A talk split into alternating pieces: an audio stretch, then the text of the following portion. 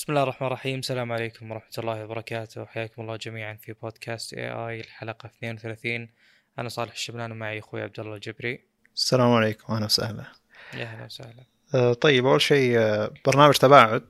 أخيرا نزل أندرويد. إحنا بغينا نتكلم عنه في الحلقة الماضية لكن ما هو نازل على iOS برنامج تباعد هو اللي يستغل ال API اللي نشرته جوجل مع بعض عن corona virus المنتشر الحين. فهو يستخدم البلوتوث وال GPS علشان يحدد مكانك ويعرف بالبلوتوث الأجهزة الثانية اللي محملة نفس التطبيق تباعد أو مستخدمة نفس ال API علشان يقدر يعرف هل الشخص ذا بينقل لك الفيروس كورونا أو لا. فيعتبر شيء ممتاز.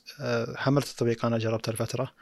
إذا طفيت البلوتوث لفترة طويلة حتى لو إنك ما شابك على أي شيء بيقول لك ترى أنت مطفي البلوتوث وبرنامج تباعد يحتاج إنك تشغل بلوتوث علشان يشتغل بشكل ممتاز. فأنا إذا ش... حتى لو إني طالع برا البيت أحاول إني أشغل البلوتوث علشان يشتغل التطبيق بشكل ممتاز. وصراحة يعتبر شيء يعني تطبيق جدا ممتاز واجهته جميلة و...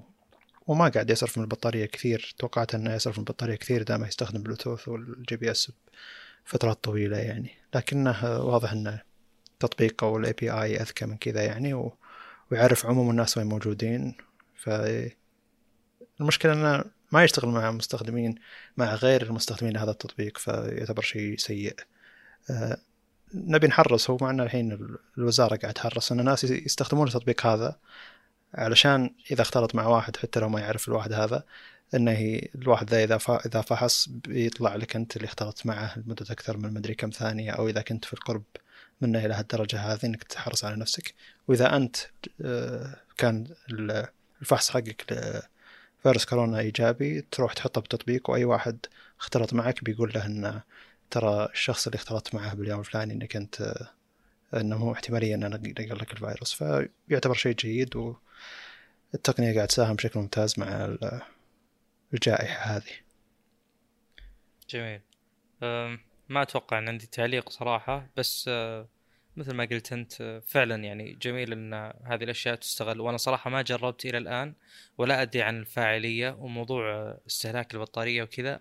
أتوقع أن تقنية البلوتوث يعني مع تطورها تساهم بشكل أكبر في أنها تكون يعني اقتصادية على موارد الجهاز. م. والجميل إن البلوتوث 5 الظاهر الحين يشبك على جهازين بنفس الوقت. فحتى لو إنك أنت شابك على سماعة واحدة مثلا بالبلوتوث حقك ما يزال التطبيق شغال على إنه يقدر يشبك على سماعة ثانية أو يشبك على جهاز ثاني إنه يعرف الأجهزة اللي حوله وش الأجهزة اللي اختلط معها بالضبط أو الأجهزة اللي قرب منها إلى درجة كبيرة. فيعتبر أتوقع معليش أتوقع أن الفكرة مو يعني ما يحتاج أصلا يسوي اقتران ولا شيء. مجرد أنه يعني يبحث ويحط كذا لوج وش الأشياء اللي اللي في المجال حق البلوتوث أي بالضبط بس م. يسجلها. وقاعد تصور بس يعني عن كمية البيانات اللي ممكن تنحفظ شيء أتوقع كبير جدا. م. كان يبحث بشكل دوري عن الأجهزة الموجودة حولك ويطلع إيه اسمائها ويسجلها كلها بدون استثناء يعني. جميل. ف جميل. بس حمل التطبيق يعني هو تطبيق يعتبر ممتاز من ناحية انه أنت تحذر والناس يحذرون منك يعني إذا أنت جاك الفيروس لا قدر الله يعني. الخبر اللي بعده إن جوجل تفتح خرائط جوجل لمطوري الألعاب بشكل عام خلاص الحين.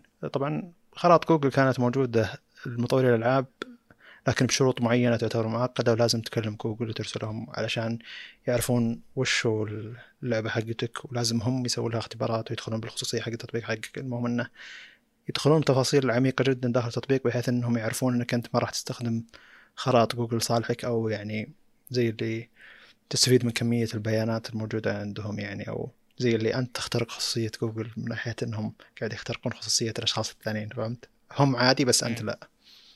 فالحين زي ال API حق الخرائط خرائط جوجل زي اللي واجهة جاهزة تقريبا آه للمطورين حق الألعاب أي واحد يبي يطور لعبة كلعبة افتراضية داخل خرائط جوجل يقدر يطورها طبعا فيه اللي هو بوكيمون جو الظاهر اللعبة اللي كانت تعتمد على خرائط جوجل بشكل كلي إنك أنت تروح تتمشى بأي مكان ممكن تلقى بوكيمون تصيده وهذا شيء يعتمد على الخرائط أنت وين موجود فيه بالضبط. ثم يعتمد على الواقع المعزز إنك أنت تشغل كاميرا تشوف البوكيمون هذا وين موجود بالضبط. وديك الفترة جت كلام عن الخصوصية وجوجل تستخدم ذا بالشيء الفلاني مطورين بوكيمون جو يبون يخترقون المساجد وحاطين بوكيمون على مسجد مدري كيف.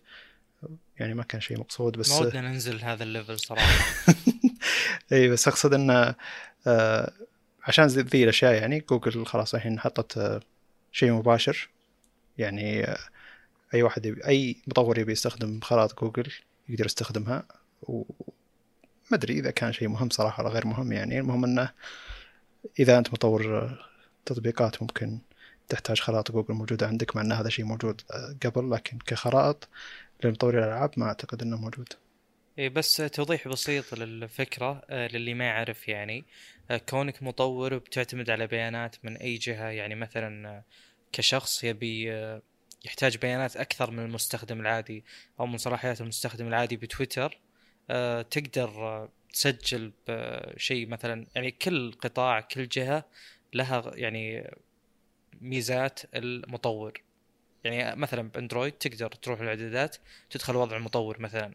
بحيث إنه يكون لك تعديلات أكثر بحيث إنك تقدر تختبر يعني أصلا ما تقدر تشغل آه، البرنامج اللي أنت مسويه على مثلا Android Studio أو ايا كان ال IDE ما تقدر تسويه آه، تخليه يشتغل على جهازك إلا ب developer mode فنفس الكلام على تويتر مثلا إذا تبي يعني في ناس يستخدمون AI يحللون التغريدات يطلعون منها كلمات معينة أو مدى رضا الناس أو عدم إعجابهم شيء معين تحتاج هذه ميزات المطور. فنفس الكلام موجود ب Google Maps. يعني أنا أتوقع أن Google Maps أول ما كان عندهم واجهة رسمية للمطور الآن صارت موجودة. فعشان كذا أول كان الموضوع ما هو سهل. وطبعا هذا الشيء آه، متعلق نوعا ما بموضوع ال open source وكذا من ناحية إن أنت تبي تدخل مجتمع الشيء هذا إنه يطور معك. مو بشرط يطور معك بشكل مباشر طبعا بس إنه يستفيد من بياناتك بحيث إن أنت مثلا ممكن يعني ميزات المطور هذه تكون مقابل يعني مقابل مو بس مجانية مثلا فتاخذ منها فلوس وإلى آخره يعني من هذا القبيل. بس إنها عموما تساعد ال يعني الجهة المالكة الشيء اللي تبي تطور فيه أو تستفيد منه. جميل. طيب آه، نروح للخبر. تكاملية نوعا ما يعني أسلم. جميل. نروح الخبر اللي بعده وهو يعتبر تقريبا أطول خبر الفترة ذي أو الأكثر ضجة اللي هو مؤتمر ابل و iOS 14 فأنا وياك بنلعب لعبة أنا عندي تقريبا 11 ميزة الحين مسجلها ال iOS 14 الجديد. ف إذا خلصت شرح الميزة أنت بتقول لي موجودة في اندرويد ولا لا؟ بس هذه الفكرة. طبعا طيب. الناس عندهم فكرة غريبة إن المفروض إنه ما يقارن بين iOS وأندرويد تطبيق يعني نظامين مختلفين يشتغلون على اجهزه مختلفة. عموما كلها كلها أنظمة ذكية كلها أنظمة اجهزه ذكية وكلها تشتغل على smartphones يعني فلازم نقارن يعني والمقارنة دليل المنافسة. فشيء جيد إننا نقارن بين تطبيق النظامين يعني. أيوه. طيب قبل لا نبدأ بس عندي في كذا توضيح بسيط. حلو. بالنسبة لي عن وجهة نظري يعني بهذه الأشياء أنا شخص آه، يرحب بالتقليد يعني بشكل كامل. أنا أحب التقليد أنا أحب إنك تبدأ من حيث انتهى الناس يعني ما أحب إنك تبدأ من جديد. أنا أول كان فهمي وتصوري الأشياء لازم أفهم يعني أو لازم أبنيها من جديد. يعني مثلا آه، لو سمعت ان شخص سوى لعبة بشكل كامل حاله أو بدون استخدام تقنيات يعني libraries و frameworks أنبهر فيه. وهذا شيء يعني مفروض إنه مو بصحيح لأن يعني آه، أنت كأنك قاعد تحاول تخترع العجله من جديد. وهذا شيء غلط وما في كفاءة في إضاعة مجهود وإلى آخره. فأنا أرحب بالتقليد بشكل كامل. أنا ما يهمني مين نسخ مين ومين أخذ من مين يهمني من سواها أفضل. بس. يعني لو جت شركة كذا وتعبت وصرفت مثلا 10 مليار على تقنية معينة وجابتها بكفاءة 70% مثلا ثم جت شركة ثانية دفعت واحد مليون مقابل العشرة هذه وخلت الكفاءة 100% أنا أبى أصفق للشركة الثانية أنا ما علي من الشركة الأولى. أنا بس يهمني وبروح أشتري وأستثمر باللي دافع باللي يعني واصل أكثر. فهذا أنا مبدئي سواء كانت أبل ولا أندرويد ولا بأي قطاع كان اللي يسوي التقنية بشكل أفضل أو الميزة بشكل أفضل هو اللي يستحق الكريدت على قولتك جميل لكن في ميزات أساسية لدرجه إنه يعني ليش ما بكروا فيها؟ إيه لا، هذا شيء. غير قابل للاستخدام من دون الميزة هذه مثلا. اي لا لا أتفق معك. لا لا بس عشان توضيح الكلامي م. آه هذا طبعا مو معناه إنك تتأخر. يعني مثلا نزلت التقنية ب 2014 مو معناه إنك تجي ب 2019 وتجيبها بشكل أفضل. يعني خلاص لك الكريدت. لا أنت من البداية تأخرت ومن البداية أنت مدين يعني بهذا الشيء. لا بس نعم. أنا أقصد لو بنفس السنة مثلا آه نزل كذا تصميم معين للجهاز أو نزلت تقنية معينة وفجأة كل الشركات نزلتها. طبعا إحنا سابقا ترى كنا يعني كان عندنا شوي جهل من هذه الناحية إن يعني مثلا تخيل ب 2011 جت شركة ونزلت أموليد. حلو؟ أه، فجأة اكتشفت إن كل الأجهزة بالسوق أموليد. دليل إن الفرق بين الشركات هذه موعد النزول فقط مو موعد التقنية لأن التقنية أكيد تأخذ وقت عشان تنزل. صح؟ جميل. فأنا بس أبي أربط النقطة ذي إن يعني الفوارق هذه ال- البسيطة ما ما تأثر. شوف بالنسبة لي لازم نفرق بين ال hardware وال software من هالناحية. مزايا ال software اتقانها ما يحتاج إنك تنتظر شركة ثانية علشان تسويها. فمثلا لا الحين يحتاج. شوف إذا أنت كنت إذا أنت ما انت المصنع مثلا فتحتاج تنتظر مثلا سامسونج عشان تسوي لك شاشة قابلة للانثناء مثلا زي الأجهزة الماضية اللي جت بالسوق. مم. فما تقدر أنت تسوي الشيء هذا. فمن الطبيعي إنك تنتظر التقنية ذي تنزل. ثم مثلا سامسونج نفسها تجرب التقنية ذي وتفشل وتنجح مرة ثانية وكذا ثم انت تجي تاخذها وتسويها. أنت تعتبر متأخر لكن مو متأخر بالنسبة للي هذا تقدر هذا الشيء اللي تقدر عليه. لكن ميزة موجودة كميزه software تقدر تقول للمطورين حقينك أنا أبي الميزة هذه جربوها وحاولوا إنكم تسوونها. وانت عندك الامكانية انك تسوي الميزة هذه على ال software فما في انتظار من شركة ثانية تقدر تصنع لك الشيء هذا فما في عذر كبير من ناحية إن ميزة بال software تتأخر علشان تنضج الميزة هذه. ما تحتاج تنضج أنت تقدر تخليها تنضج بنفسك. تقدر تطورها وتخليها وتجربها على مستخدمين موجودين عندك مثلا في البيتا أو تجربها على المطورين الموجودين عندك ثم تنزلها. ما تحتاج شركة ثانية تساعدك الشيء هذا أو تجرب قبلك. ف ال soft ال soft. ال soft ware المفروض إنه يكون أسرع من ال hardware بالنسبة لي يعني. طيب آه، شوف أنا قبل يعني أدرس الشيء هذا بشكل علمي وأكاديمي آه، ولو إن يعني الأكاديمي ما راح يفيدك بشكل كامل بس إن التصور عند الناس بشكل عام إن ال software رخيص سهل يمديك تسويه بالراحة وإلى آخره. بينما الواقع ال software أغلى من ال hardware بمراحل وسنين ضوئية. يعني غالبا يعني توصل تكلفة ال software إلى 75% وال software يعني دعمه متراكم مو زي ال hardware. آه، فاللي شوف أبي أو... إيه. لا خليني اكمل شوي. كم؟ اللي أبي أوصله الآن إن أنت الآن يعني ترى غالبا غالبا المثال ينطبق على الاثنين بشكل عام. آه هذا شيء أول. الشيء الثاني مثلا لو تنظر لتخصصات الحاسب تلقى تخصص واحد معني بال أو يمكن أكثر من تخصص بس مثلا عندنا بالكلية مثلا في تخصص واحد hardware اللي هو هندسة حاسب ما عندنا شبكات آه وفي ثلاث تخصصات معنية بال software فيمكن هذا ما هو استدلال وحجة قوية بس إنه يعني يعطيك منظور بسيط. هذا شيء. الشيء الثاني تواجد التقنيات وتصنيع التقنيات آه، أتكلم من ناحية hardware يه له نظير من ناحية software يه يعني مثلا عندنا الآن ب- UI عند اندرويد يعني أتوقع إن المستخدم بشكل أساسي آه، اللي هو framework Flutter من Dart يعني لغة Dart وهذا اللي مدعوم من جوجل واللي مسوينه جوجل أصلا. فيعتبر تقريبا الشيء الشيء الرسمي. فتخيل أنا الآن مثلا أبدعم ال widgets و أنا كشركة مثلا شاومي خلينا نقول أنا أشتغل على Flutter حلو؟ طيب. Flutter نفسه ال framework ما دعم هذه التقنية وش أسوي أنا؟ هل أغامر وأكتبها مثلا يعني بسوي لي framework لحالي ولا library لحالي ولا كيف يعني؟ حط dependencies ومدري وش ممكن يصير مم. هذا الشيء بس أقصد إن التقنية بشكل رسمي ما نزلت يعني اي بس أنت المقارنة هنا المفروض إنها بين شركتين software اللي هي شركة ابل وجوجل كلها شركات software كلها عندها إيه فريق لا يسوي. بالعكس بالعكس الموضوع يزيد عمق بسبب انه آه ما أدري وش اسمه ما أدري هي Objective-C ما أدري وش اسمها حقت ابل آه حقت ال UI Swift Swift Objective-C الظاهر حقت ال back end عموما آه Swift هذه آه يعني أكيد إنها تختلف كليا عن Dart Flutter ف فيعني أشوف إن ال- بالعكس الموضوع يزيد عمق وصعوبه من هذه الناحية. جميل. طيب طيب يعني تصنيع تصنيع ال software ما هو سهل يعني ابدا ومتراكم. يحتاج وقت طويل يعني. حلو حلو. خلنا الحين نرجع للميزات اللي بقولها ونقولها أبد بس أنا حبيت اوضح إي لأن انت لا أنت قاعد آه، تشرح فكرة انه من الممكن أن تأخير آه، ميزة بال software علشان صعوبة إن إن الميزة هذه تنحط. لكن شركات كبيرة مثل شركات software بالأساس المفروض إنها تجتهد علشان تحط مزايا هذه ما تتأخر فيها للدرجة هذه. بس عموما يعني اختلاف جيد بوجهة النظر. إن شاء الله والله يوضح. هو شوف يعني هو يعني حقيقة أكثر ما أنه وجهة نظر يعني. مم. لأن هذا هذا اللي قاعد يصير بالسوق الآن حاليا. يعني مثلا مثلا ال software يعني بالذات مع العصر الجديد هذا ال maintenance فيه الصيانة فيه أكثر من التطوير يعني مثلا أه، ذكرنا هذا الشيء أتوقع كثير أو أنا ذكرته للناس كثير.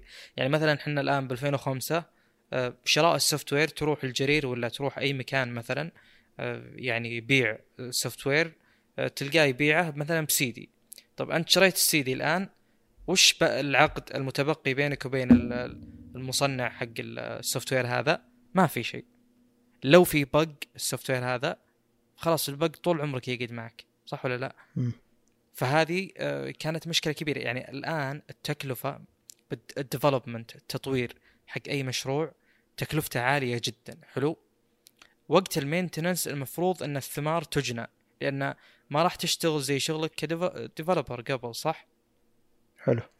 يعني أنا الآن صيانتي للمشروع محاولتي آه، إبقاءه يعني المشروع هذا حي أكيد إنها كمجهود المفروض إنها تكون أقل فأبدأ أطلع فلوس من هذا المشروع. فأول كان يعني أول كان حوسة ما ادري شلون كان الوضع أول صراحة.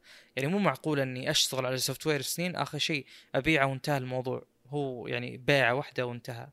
ف يعني مع ال maintenance والأشياء هذه تحسنت يعني أتكلم قلة الأخطاء الجودة إلى آخره تحسنت أشياء كثير وصار في اهتمام أكبر بال software يعني. يعني أقصد صار في abstraction لدرجة إنه ال hardware نفسه صار تقدر تعمم ال hardware وتختار ال software اللي يشتغل عليه. يعني مثلا أول يجيني آه، hardware مثلا من نوكيا خلينا نقول والله ما أذكر الأجهزة اللي قبل وش ال hardware حقها بس يجيني hardware من نوكيا نوكيا هم اللي مصممين المعالج ومصنعينه ومصنعين مثلا آه، يعني السيمبيان والأنظمة ذيك اللي قبل على أنها تشتغل على هذا. فكل شركة تجتهد لحالها وما في أي يعني تعاون.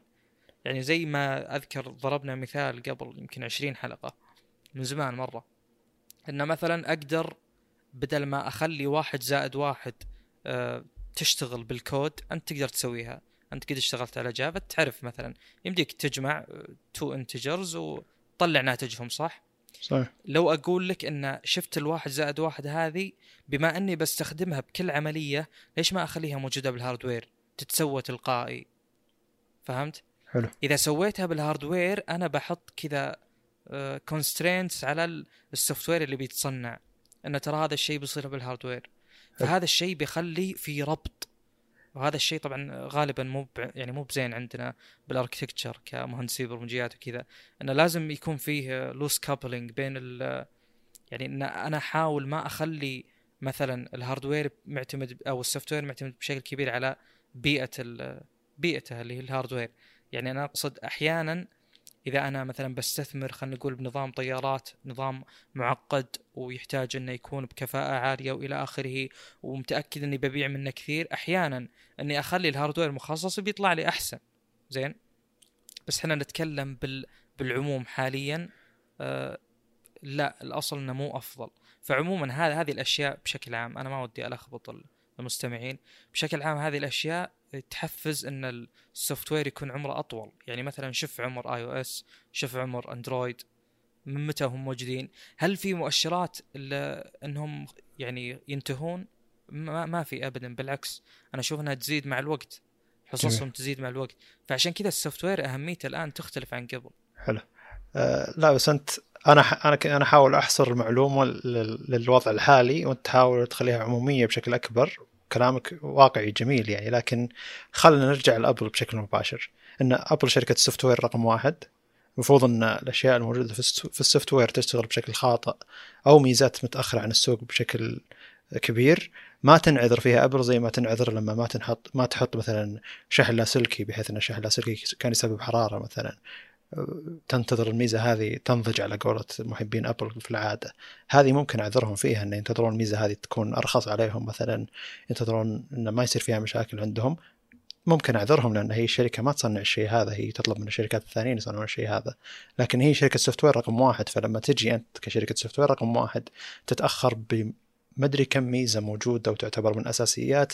نظام ثاني اللي لو تقول أي مستخدم للنظام الثاني هذا اللي هو Android أن الميزات هذه توها توصل iOS بيقول لك لحظة هاي شركة software رقم واحد ليش ما قدرت تجيبها بشكل أبكر؟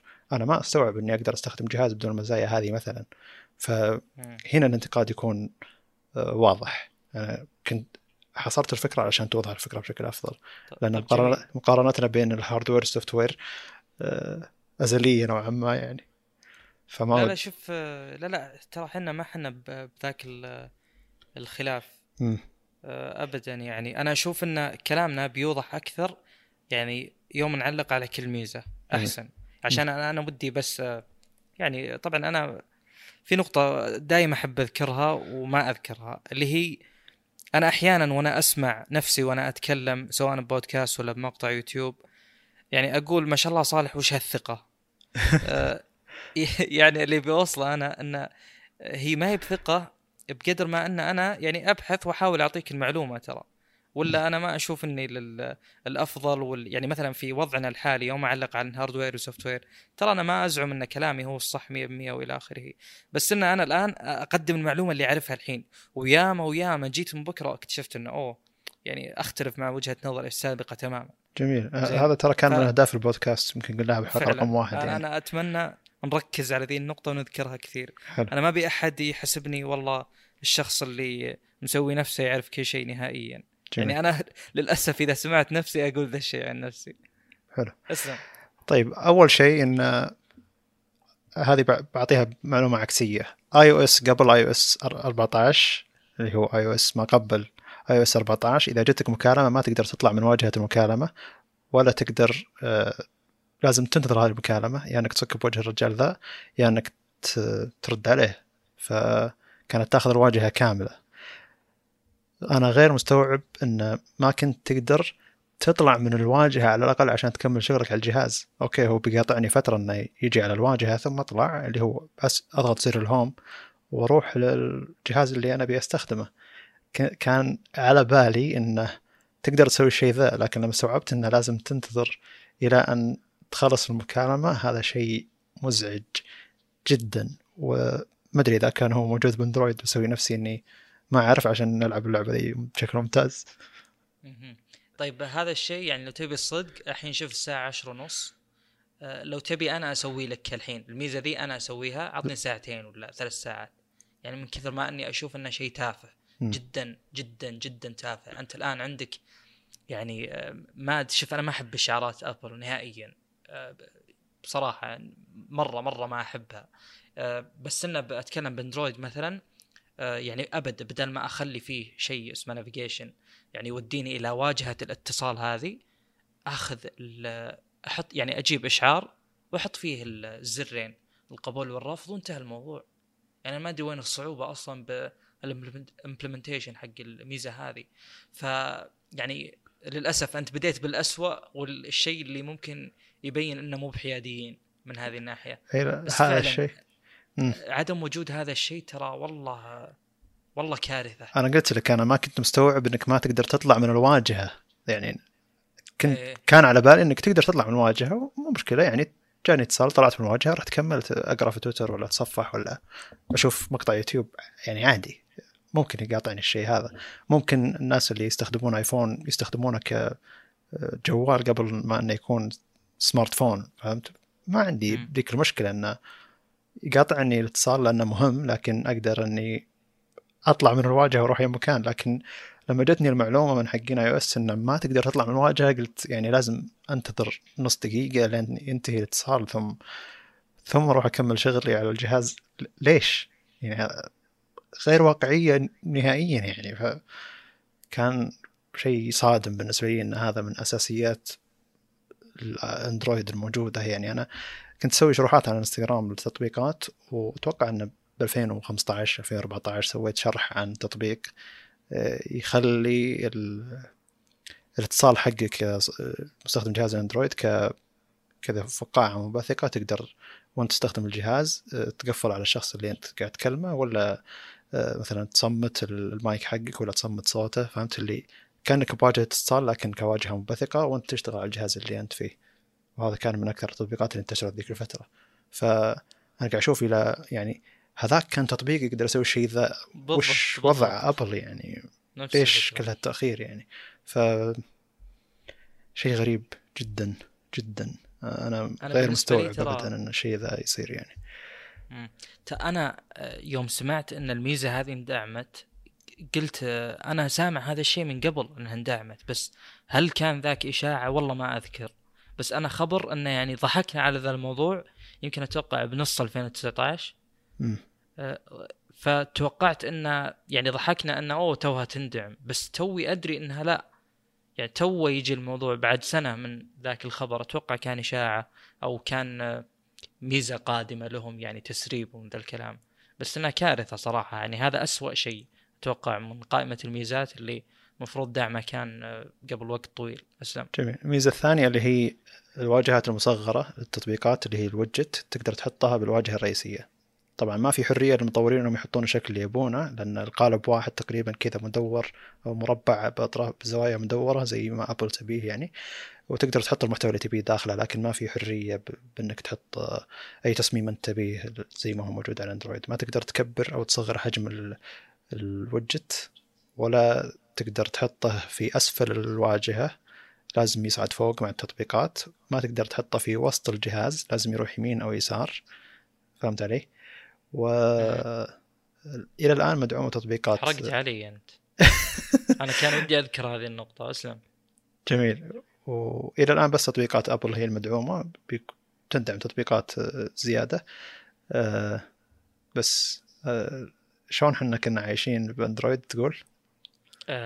أنا سؤالي الآن نفس يعني هو المشكلة أنت قاعد تجيب أخبار لها نفس أو ميزات معليش لها نفس الرد اللي هو انه أيضا هذا الشيء دعمه أكيد إنه سهل.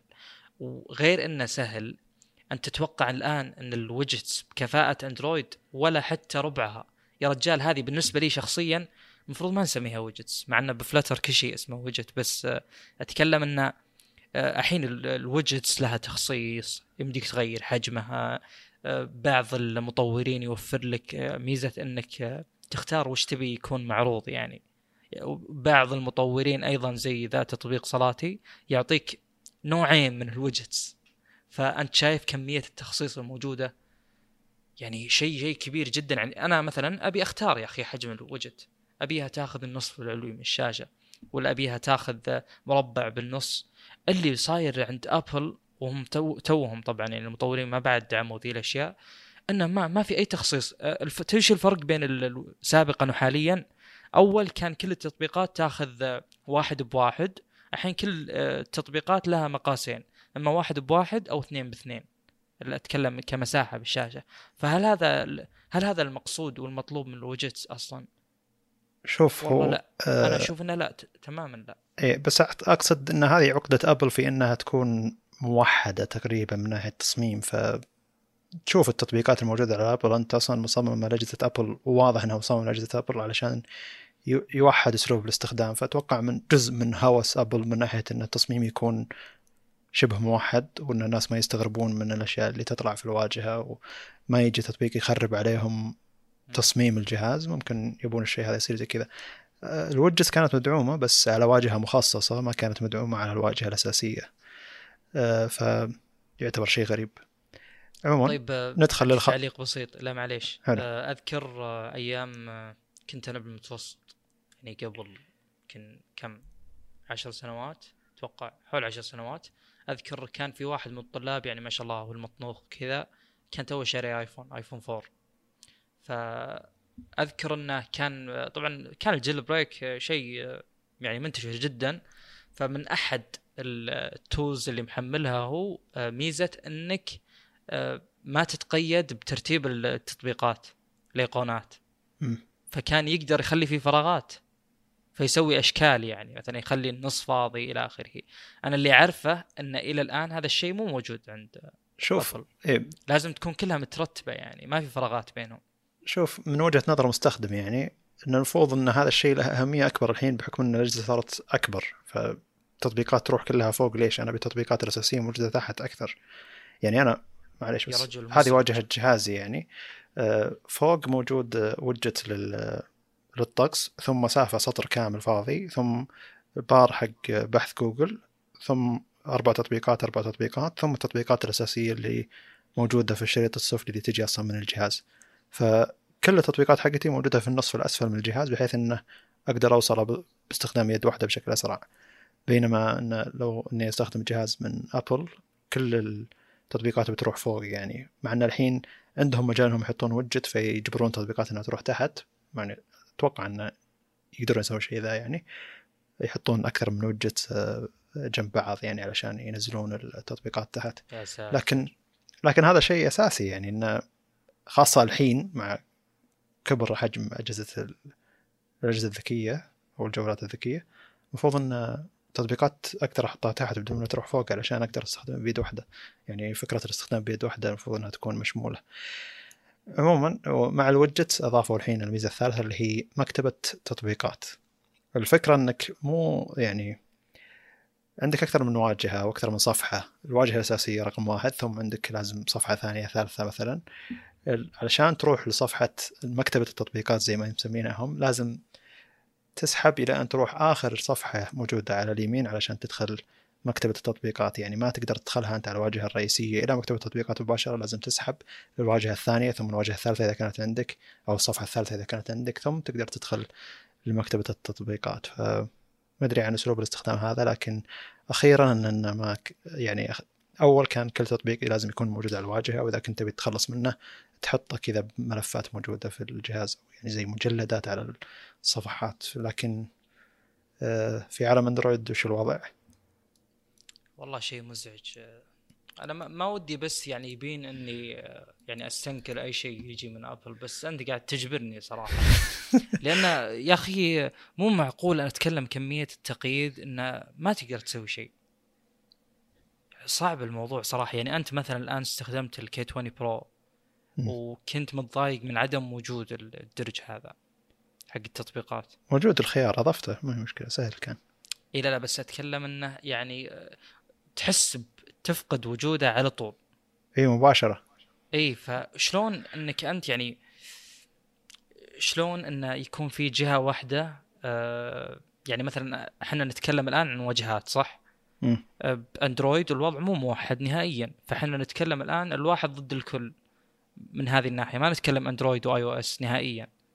يعني بغض النظر إن كانت الميزة مدعومة من اندرويد ولا من جهة معينة من آه يعني مست... أو الشركات اللي تطور بأندرويد. فأتكلم أنا من ناحية إنه آه يعني ليش كل مثلا الشركات الموجودة بأندرويد يعني تمشي حول بعض؟ وليش أنت آه كمستخدم مثلا تقدر تتنقل وين ما تبي من ناحية يعني مثلا أنا فقدت الميزة هذه أقدر أروح لشركة ثانية تدعم الميزة هذه. زين؟ يعني أتكلم انه ما يكون مصيري معلق على متى تقرر الشركة اللي أنا عندها تنزل هذه هذه الميزة ولا ما أقدر أستخدمها ترى إلا إذا قررت. فالموضوع بالنسبة لي متعب. يعني مثلا ولا ما ودي أحرق في كم خبر جاي يتعلق بالموضوع ده. تسلم. الشيء طبعا في أندرويد بس تسحب الفوق وتروح لل درجة التطبيقات يعني أسهل منه ما في سواء كنت موجود على أي واجهة يعني من الصفحات اللي موجودة في الواجهة الرئيسية أسحب لفوق تروح للتطبيقات. الغريب إن نفس درج التطبيقات هذا أو مكتب التطبيقات لما توصل لها توزيع التطبيقات على مزاج أبل مو على مزاجك. يعني تلقى socials مثلا تطبيقات اجتماعية موجود فيها انستغرام تويتر واتساب والتطبيقات هذه. وبعدين وتلقى تطبيقات بالمسمى الفلاني مجمعينهم مجلدات جاهزة لك على حسب تقييمهم هم يعني. فهذا شيء مستغرب أكثر. يعني ليش ما يكون أنا وصلت لواجهه التطبيقات؟ خلاص أنا وصلت لواجهه التطبيقات. حط لي التطبيقات زي ما هي ترتيب ابجدي ترتيب اللي أنا بيه أقدر أحط فيها مجلدات أقدر أسوي اللي أبي يعني هذه التطبيقات اللي أنا بيها. إذا وصلت لذيك الواجهة تقدر تسحب لفوق وتدخل للبحث اللي تخليك تبحث التطبيقات مع إن هذا الشيء موجود في أبل أساسا إنك تقدر تبحث في أي أي مكان علشان تقدر تلقى تطبيقات الظاهر إنك تسحب اللي أسفل علشان تقدر تبحث عن التطبيقات الموجودة عندك. هو المضحك إن أنا شفت مقطع لذا الشيء اللي هو الدرج هذا أو ايا كان اسمه. هو يقول لك هذا مكان الوجتس حلو؟ بس أنت تشوفه يا أخي كل الايقونات نفس الشيء. فوين الوجتس بالموضوع؟ شوف نفس النقطة اللي ذكرناها قبل. أيوه لا واجهة الوجس هي الواجهة اللي صار آخر شيء بعد الوجه الصفحة الرئيسية. لا لا أتكلم توزيع التطبيقات هذا حق أبل اللي يرتبها لك بحسب التصنيف. م. فهم يقولون وجت وأنا أشوف كلها مربعات نفس الحجم نفس ال... نفس كل شيء. لا هذه مكتب التطبيقات يفرق عن الوجت. اي حلو. تمام تمام. أنا فاهمك م. تماما عارف اللي تقصده. بس أتكلم إن وضعها بالشكل هذا يعني ما أشوف إنه فرق عن وضعها السابق. وحن وش استفدنا الحين؟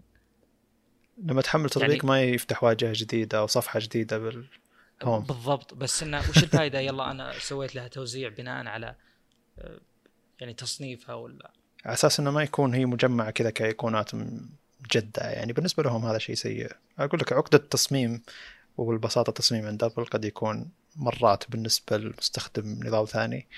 غير واقعية مع أن المستخدمين يعني عموما يتعودون يعني.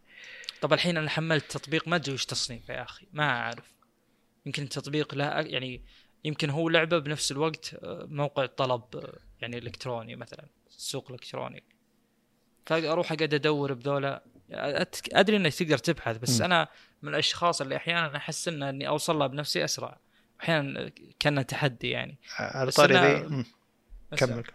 لا لا ما أشوف الموضوع مريح بس هذا اللي بوصله على طاري ذي ون بلس أضافوا كذا تعديل بسيط بالواجهة لكن قاعد أستخدمه بشكل ما قاعد أتصوره يعني اللي هو إنك أنت في واجهة الواجهة الأساسية. تسحب الفوق أه تروح لدرجه التطبيقات. لكن تسحب الفوق وتخلي اصبعك ثابت لمدة ثانيتين تفكه يبحث لك يفك لك البحث مباشرة عن التطبيقات. أول كان عندك الخيارين هذه إنك أنت إذا سحبت الفوق تروح للتطبيقات درجه التطبيقات أو تروح للبحث عن التطبيقات.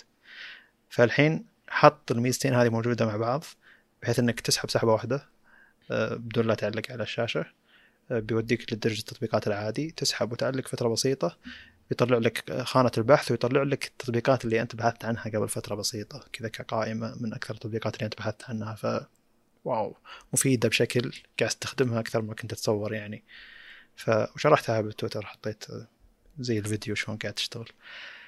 شيء جدا ممتاز. ما أدري حسيت إني مبالغ على ميزة بسيطة لكن صراحة مفيدة قاعد أستخدمها أكثر ما أتصور أنا واي واحد. بالضبط بالضبط. آه، يعني إحنا بتخصصنا ندرس ترى UI وكذا وندرس HCI اللي هو human computer interaction تفاعلية بين الإنسان والحاسب. آه، يعني إحنا ندرس كيف آه، يعني في أشياء ما يلاحظها المستخدم بس إنها جدا مهمة. يعني على قولتهم دائما الواجهة لازم تكون intuitive لازم تكون يعني تخدم المستخدم من ناحية إنه يقدر يتوقع وش يعني الشيء اللي قدامه. يعني مثلا إذا أنت تبي تحط زر تبي تحط شيء ينضغط لازم تبين لل user إنه يعني آه، على قولتهم click مي حلو؟ إن ال user الزر هذا أو ايا كان الشيء آه، يبين لل user ان أنا قابل للضغط. جميل. سواء إذا كان text يكون تحته خط وباللون الأزرق مثلا والى آخره.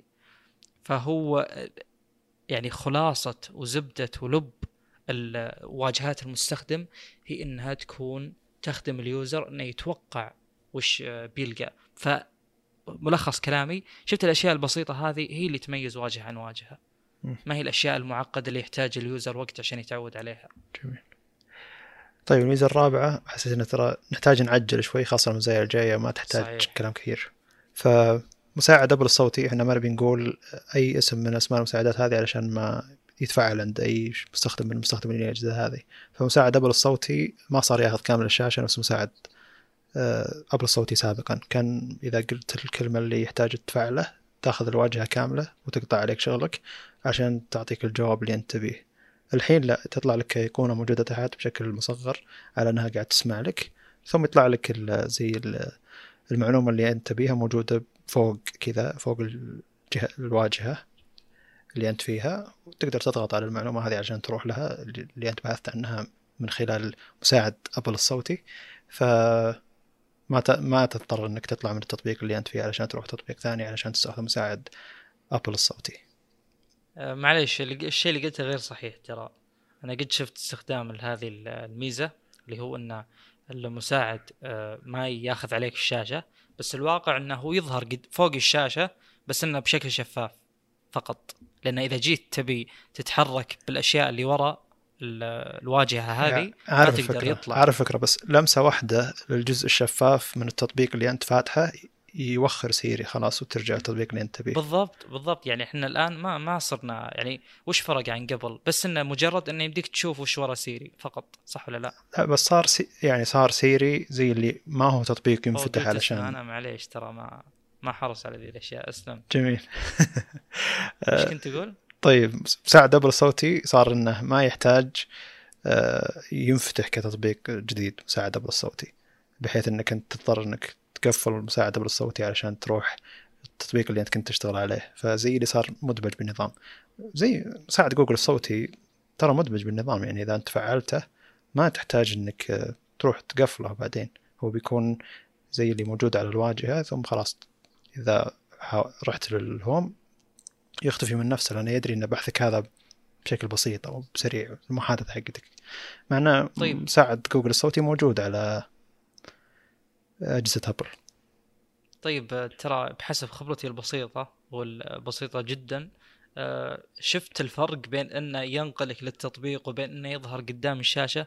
هذا ما يعني شيء. هذا مجرد يعني لعب بالواجهة فقط. امم يعني هذا ك إيه بس هو ما يسوي شيء ترى. اي بس هو بيلغي عليك مهمة واحدة إنك أنت تضطر إنك تقفل التطبيق بعد ما تخلص بحثك عن هذه هي المعلومة. مهمة ولا مهمتين؟ هي مجرد واجهة يعني فقط. فاهم الفكرة. هو ما تغير شيء بس إنه يعني حسسك ان ال- المسألة أسهل وهي ممكن تكون فعلا أسهل. وأبسط أنه يعني ما أتعجز إني أروح له وأفتحه والى آخره. جميل. بس خلنا نعطي تاريخ مساعد جوجل الصوتي مساعد جوجل الصوتي كان اسمه جوجل ناو وكان بس إنه يبي يعرف وش الواجهة الموجود على الواجهة عندك عشان يقدر يقرا علشان يعطيك معلومات عن الأشياء اللي قاعد يقرأها عن الواجهة عندك. ثم تطور إلى أن صار مساعد جوجل الصوتي ثم الحين صار يقدر يسوي أكثر مهام زي كذا.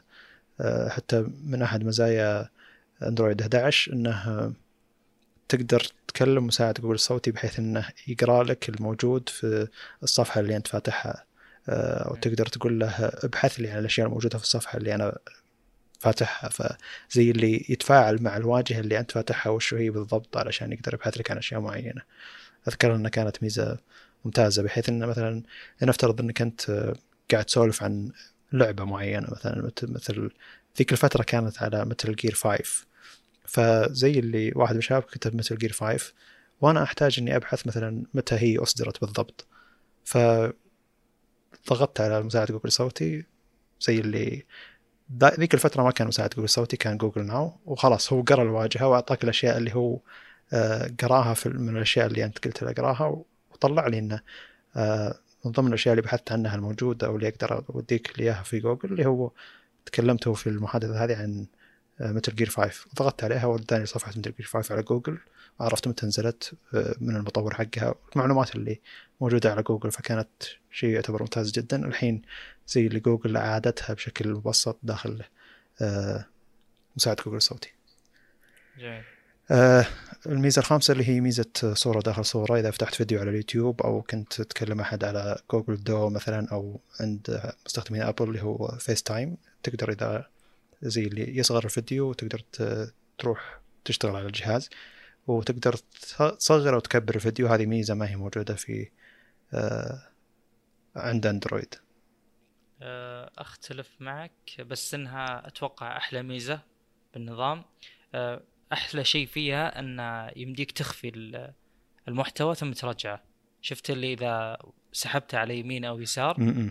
يصير في سهم. هذه مره مرة ممتازة صراحة. هذه في أندرويد يعني- قصدك؟ في أندرويد. إيه. أنا ما أذكر أنها قد طلعت لي. أندرويد تقدر تس آه، جوجل ديو قبل فترة كنت استخدمه تقدر تسحب سحبة واحدة لليسار وخلاص يروح إذا كانت الفيديو على اليمين. يروح وين؟ يروح يصير ما هو موجود الفيديو لكن الصوت شغال. زي نفس الفكرة اليوتيوب بس اليوتيوب آه، فيه زر سماعه على ال- المقطع. تضغط عليه يصير بس قاعد صوت. أجربها بيوتيوب حاليا ما ما تضبط. ما يعني أنا أتكلم إن المقطع يروح يمين. هو طبعا تقدر تسويها اللي هو يطلع كإيقونة. مم. بس إنها أشوف فكرة اي أو اس أفضل.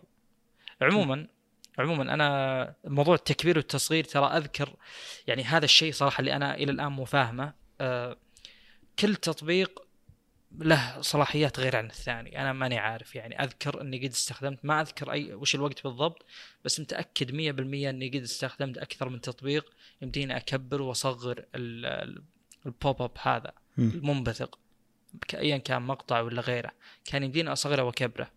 جميل. هذه هذا شيء صحيح. اسلم صحيح أنا قد جربت أكثر من تطبيق نفس الفكرة. آه، خاصة التطبيقات اللي إذا كان مدفوع مثلا تطبيق مشغل فيديو مدفوع آه، إذا صغرت الفيديو أقدر اكبره وأصغره. يمكن يوت... هذه ما هي ميزات الواجهة. إيه ممكن المشكلة من يوتيوب نفسهم إنهم ما يبون يكبرونه ويصغرون حجمه ويغيرونه مثلا. مم. عموما الفكرة اللي يروح آه، يعني ورا الشاشة يصير مجرد سهم إذا ضغطته يرجع الفيديو حلوة. آه، غير كذا آه، يعني هم تأخروا في هو أول ما عندهم ال- البوب اب هذا أبد؟ نعم نهائيا. أوه مشكلة هذه. ما كان يشتغل الفيديو إلا إذا كنت أنت موجود بالتطبيق حقه. مم. آه، طيب الميزة السادسة تعتبر ميزة غريبة. حاليا بالتعاون مع بي ام دبليو اللي هو استخدام ال NFC في الجوال كمفتاح للسيارة فإذا قربت وكان جوالك شغال فيه ال NFC والظاهر إنه لازم تكون معرف السيارة على جوالك مسبقا. طبعا من خلال تطبيق بي إم دبليو لابد من تقرب المفتاح من عند جهة فتح ال- اللي هي مقبض الباب يكون فيه NFC وتفتح السيارة ينفتح القفل.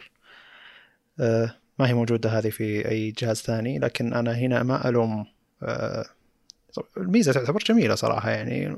المفروض أنه يكون عندك مفتاح سيارة وهذا يكون شيء احتياطي المفروض أنه ما يكون معك الجوال والمفتاح شيء احتياطي بحيث أنه إذا الجوال خلصت بطاريته آه، ما تقدر ترجع البيت يعني أقصد فيه آه، الحل الأساسي هو المفتاح لكن هذا حل يعتبر جميل بالنسبة لاستخدامي الشخصي أنا لو أني اشتريت سيارة تدعم الشيء هذا بستخدم المفتاح أس- بشكل أساسي ثم أستخدم نفسي حق. حق الجوال إذا ضاع المفتاح مثلا أو احتجت افتح السيارة والمفتاح فوق موجود في البيت زي كذا. لكن العكس إنه يكون المفتاح مو هو أساسي والجوال هو الأساس لا. ممكن الجوال يقرر إنه يحتاج تحديث للتطبيق بحيث إنه ما يفتح لك السيارة إلا إذا حدثت تطبيق وأنت ما عندك مثلا إنترنت. أقصد في حالات كثيرة انه ممكن ال software يكون فيه مشكلة بحيث إنه ما يفتح السياره ف لازم يكون عندك الأداة الأساسية بالنسبة لي شخصيا. بس أتوقع أن بداية شيء ذا هو بداية انتشاره يعني. فمن المتوقع أنه زي ما آه، أندرويد أوتو أو هو اسمه أندرويد أوتو أبل كار وأندرويد أوتو شلون صاروا يشتغلون على اندرويد صح. إيه إنهم يشتغلون على نفس السيارة بنفس الوقت إنك ت- إذا شبكت جهاز أندرويد يشتغل أندرويد أوتو وإذا شبكت جهاز أبل يشتغل أبل كار أتوقع أنه من المفروض من شركات السيارات هذه ما تفضل شركة على شركة يعني. وأتمنى أن أتمنى أن الميزة هذه موجودة على أغلب السيارات الجديدة موجودة على أغلب الأنظمة الجديدة ك- للجوالات. أنت تقول الآن الميزة هذه توها تصدر؟ شوف إذا كان فيه ميز توها تصدر كاستخدام NFC كذا بشكل مباشر مع بي إم دبليو. لا غير صحيح غير صحيح ابدا. هذه موجودة يمكن من 2018 بس مو أذكر آه، حلو. آه، هونداي وكيا حلو حلو. كانوا منزلينها بس إنها ما كانت تجي عندنا. اللي هو عندهم نظام Bluelink مدري وشو بس يستخدم NFC في فتح السيارة مم. ما أدري غريب ولا زال موجود وبحثت عنه الآن ولقيته إنه موجود من زمان فاستغربت إنك تقول إنه أول مرة يدعم من زمان من زمان موجود يعني له فترة طويلة جدا جميل أنا ترى ما عندي اطلاع عموما في عالم السيارات بشكل مم. ممتاز علشان للأسف. فكرة إنه والله حنا مع BMW وش طب أنا ما معي BMW وش استفيد يعني؟ عموم عموم الفكرة يعني أنها أتوقع أنها منصة تكون موحدة أفضل. أسلم. أتوقع أنها تكون مدموجة بشكل أكبر بالنظام بحيث إنك ما تحتاج إنك تشغل تطبيق أو تسوي شيء فلاني أو تسوي شيء فلاني بس تفتح قفل الجهاز وتقرب عشان NFC ويفتحه بشكل مباشر زي ما إن آه، نظام Apple Pay شلون يشتغل بشكل مباشر نظام Google Pay شلون يشتغل بشكل مباشر على أجهزة اندرويد ما يحتاج إنك تسوي كم خطوة علشان توصل. أتوقع إن آه، هونداي و أو لهم تطبيق اي أقصد إنه. اي يحتاج كم خطوة علشان تقدر توصل للشيء ذا ففي فرق بين لما يتع... تتعاون شركة ال software بشكل أساسي مع شركة آه، السيارات آه، يكون يشتغل بشكل أسرع يعني عموما أو أسلس عموما طيب تكون تجربة طب ممتازة هي الأفرض ما تعاونت شركة ثانية يعني بالنسبة لي إن فكرة هونداي وكيا طبعا هم شركة واحدة مم.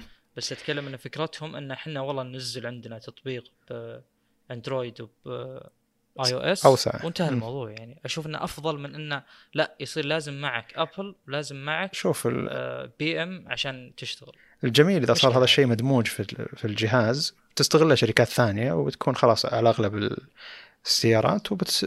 وأبل وأندرويد بعد فترة صدقني تاخذ الميزه هذه تدمجها موجودة عندها إذا صارت أغلب شركات السيارات موجودة عندها نفس الفكرة هذه أقصد إنه هو بداية خدمة وقد تكون الخدمة ذي تنتشر بشكل أكبر ومن الجيد أنها تبدأ فيها ابل عشان يسرعون فيها. من عادة المطورين وسيارات الشركات أو عموم العالم يعني إذا ابل بدت شيء يتسارع الشيء هذا. آه طيب. آه إذا استخدمت سماعة ابل البلوتوث كان عندك أكثر من جهاز ابل كلهم عليهم نفس الحساب أو شابكين على نفس الواي فاي أو كلهم مفتوح فيهم بلوتوث. ونفترض آه، كنت شابك الآيباد وقاعد تشوف مقطع يوتيوب نزلت الآيباد حطيته على الطاولة ورفعت جهازك الماك أو الآيفون. آه، سماعة أبل بتحول بشكل مباشر من الجهاز اللي أنت حطيته إلى الجهاز اللي أنت قاعد تستخدمه حاليا. مهم. ميزة غريبة جدا ما أدري شلون بتشتغل إذا كان عندك تفضيل أو للحين في شيء شغال على الجهاز ال- الأول مثلا. أنا الحين عندي جهازين عندي ون بلس والتابلت حق سامسونج والعادة إني أشبك مثلا على التابلت حق سامسونج. عندي سماعة ون بلس اللي هو ضغطتين على الزر يحول بين الجهازين من بلوتوث. تعتبر طريقة سريعة وجميلة. لكن مرات إني صحيح إني أحط التابلت على الطاولة مثلا لكن ما يزال في شيء مشتغل. وقد يكون أحتاج أرد على الواتساب من الجوال فهل بيحول وأنا ما بيه يحول؟ عندي تساؤلات كثيرة عن الميزة هذه شلون بتشتغل يعني. فإذا كانت تشتغل غصبا عني معليش أنا قاعد أسمع مقطع يوتيوب هناك وقاعد أرد على واتساب هنا. ما في أهمية للصوت اللي بالجوال بس إني رفعته أستخدمه. فليش. تنقل؟ عموما أتوقع أن أبل قد تكون فكرت بالشيء ذا ويكون انه شيء إذا كان الصوت هناك مستمر يخلونه يستمر وما يشبكون على الجهاز الثاني أتوقع يعني. أنا يعني ما أتوقع إني أقدر أعطي حكم إلا إذا جربت ف يعني أنت عندك- إني ما أتكلم. أنت عندك سماعة ون بلس؟ ما قد استخدمت ميزة ضغطتين على الزر الموجود في السماعه انه ينتقل من- جهاز لجهاز؟ لا. لأني ما أصلا يعني أنا ما أشوف إنها ميزة بالنسبة لي إني لا، بس- أشبك على جهازين. شوف بس هي لاني ما ما احتجتها ما قد احتجتها أبد. مو ما تشبك على جهاز. أنت لأن عندك سماعة سلكية للكمبيوتر وعندك سماعة لاسلكيه للجوال فممكن هذا استخدامك يعني. لكن والله طبيعي شوف شوف. معليش بس أنا أحيانا ترى أعامل الأجهزة على إنها غبية يعني مثلا آه، أفضل سابقا بالذات أفضل إني أشبك آه، جاك 3.5 مم. على إني أشبك بلوتوث حلو أنا أحب يعني أسهل العملية ما أحب ألخمه فهمت؟ حلو لا بس يعني عشان كذا لا تتوقع إني أستخدم ذي والله اللي أنتقل بسرعة وكذا أنا خلقه ما أحب المشاكل حقت الاتصال اللاسلكي لا بس آه، إذا جربت الميزة هذه بتصير ما تبي تستخدم سماعة ثانية. أتوقع يعني. يعني أنا ما أقدر أستخدم سماعة غير سماعة ون بلس. ليش؟ لأن إذا جاتني مكالمة على الجوال وأنا كنت أسمع شيء أشوف شيء على التابلت ضغطتين يحولني على الجوال وضغطه أز- ضغطة زر اللي هي حقت الرد على المكالمة. مم. بشكل مباشر خرافي يعني. حتى ما أضطر إني أرفع الجوال عشان أقدر أرد على المكالمة. الميزة هذه تعتبر شيء قوي فكرين فيها ون بلس. وأتوقع إن في أكثر من شركة فيها مزايا إنك تقدر تنتقل بلوتوث بين جهازين. فالشيء ذا المفروض إنه إذا اشتغل عند أبل يشتغل بشكل أكثر جودة يعني بما أن التجربة موجودة أصلا من سماعات تستخدم البلوتوث 5 تقدر تشبك على جهازين بنفس الوقت وتغير بين الأصوات بينهم. آه جميل. طيب. الحين تقدر تقدر الميزة الثامنة هذه تقدر تحط تطبيقات افتراضية للمتصفح والإيميل غير سفاري وغير الإيميل حق أبل ميزة أسطورية ذي بس يعني آه، أتوقع إن هذا الشيء يوضح يعني إنه شوي ابل بدأت تكبر رأسها شوي من ناحية الاحتكار أول كان ما في إلا سفاري كمتصفح أساسي وما كان في إلا تطبيق الإيميل كمتصفح أساسي. أو كتطبيق إيميل أساسي. جيميل صعب والله الموضوع. لا يعني أقصد أكثر من شخص محب لأبل يستخدم جهاز iOS يقول المتصفح الأساسي كروم وإذا بغيت أبحث عن أي شيء أروح لكروم مباشرة ما أروح لسفاري. سفاري صاير للأشياء اللي آه يعني تفتح رابط في تويتر ولا في الواتساب يوديك لسفاري ما هي مشكلة بطقك يعني. لكن نفترض إن الرابط ذا له أهمية أو انك تبي تشوفه على كروم مثلا أو تبي تنقله من كروم إلى الكروم حق اللابتوب حقك زي ما تكلمنا قبل فترة عن ميزة المشاركة بين كروم التابلت أو كروم جهاز عن جهاز تقول له ارسل ارسل الصفحة ذي للجهاز الفلاني. ف طيب، تسلم. كمل شوف أنا كان ودي أعلق على نقطة سفاري. شوف أنا ما أعرفه ولا استخدمته ولا شيء. بس دائما دائما تصير في مشكلة بالجروبات بشكل عام. شخص يرسل رابط يجي شخص يقول ما يشتغل معي. كم يجي كم واحد يعلق بعد ما يشتغل معي ما يشتغل معي. يرد عليهم واحد يقول لا تفتحونها بسفاري. دائما تصير. فهذا دليل على وش يعني؟ ما على المشاكل يعني أنا هذا اللي أشوفه. يقول افتح بكروم دائما يعلقون يعني. مو شرط مو شرط. بس أقصد لا ليش مو شرط؟ بالعكس. لا أقصد مو شرط المشكلة من سفاري نفسه ممكن المشكلة من فلاش أدوبي فلاش. ما أدري إذا كان في مواقع الحين تستخدمها أصلا. لا أنا أقصد مثلا الحين فايرفوكس هو أقرب واحد لكروم فيهم تقارب عجيب جدا ولا تزال فيه مشاكل. يعني ال browser هو اللي يحدد كيف المعلومات ذي ال HTML كيف بينعرض مثلا. خلينا نقول يعني إن الحين كروم يقدر يعطيك ميزة إنك تكبر فوق الحد اللي يسمح لك فيه الموقع مثلا. جميل. هذه ميزة ترى. إيه؟ يعني لا لا دقيقة دقيقة. أنت الآن ما أعطيت موضوع المتصفح حجمه مثلا مثلا مرة من المرات كنت أنا للي قد يعني سوى شو اسمه models diagrams وكذا حقت ايا كان الشيء. باستخدام مثلا draw.io ولا Lucidchart ولا يعني المواقع هذه. هذه توفر لك خدمة خدمة إنك ترسم مثلا وإنك تسوي بعض الرسوم وكذا. آه، فيه مساحة الرسم زين؟ وفيه اللي هو خلينا نقول ال header وكذا الأماكن اللي تكبر فيها الخط تصغر فيها الخط تختار فيها الأدوات وكذا. فهمت الفكرة؟ حلو. كأنك فاتح Word. في عندك مكان ال A4 تكتب فيه وفي عندك فوق ال header والأشياء هذه. حلو. حلو؟ كنت أستخدم أتوقع فايرفوكس فايرفوكس كنت أستخدم على اللابتوب.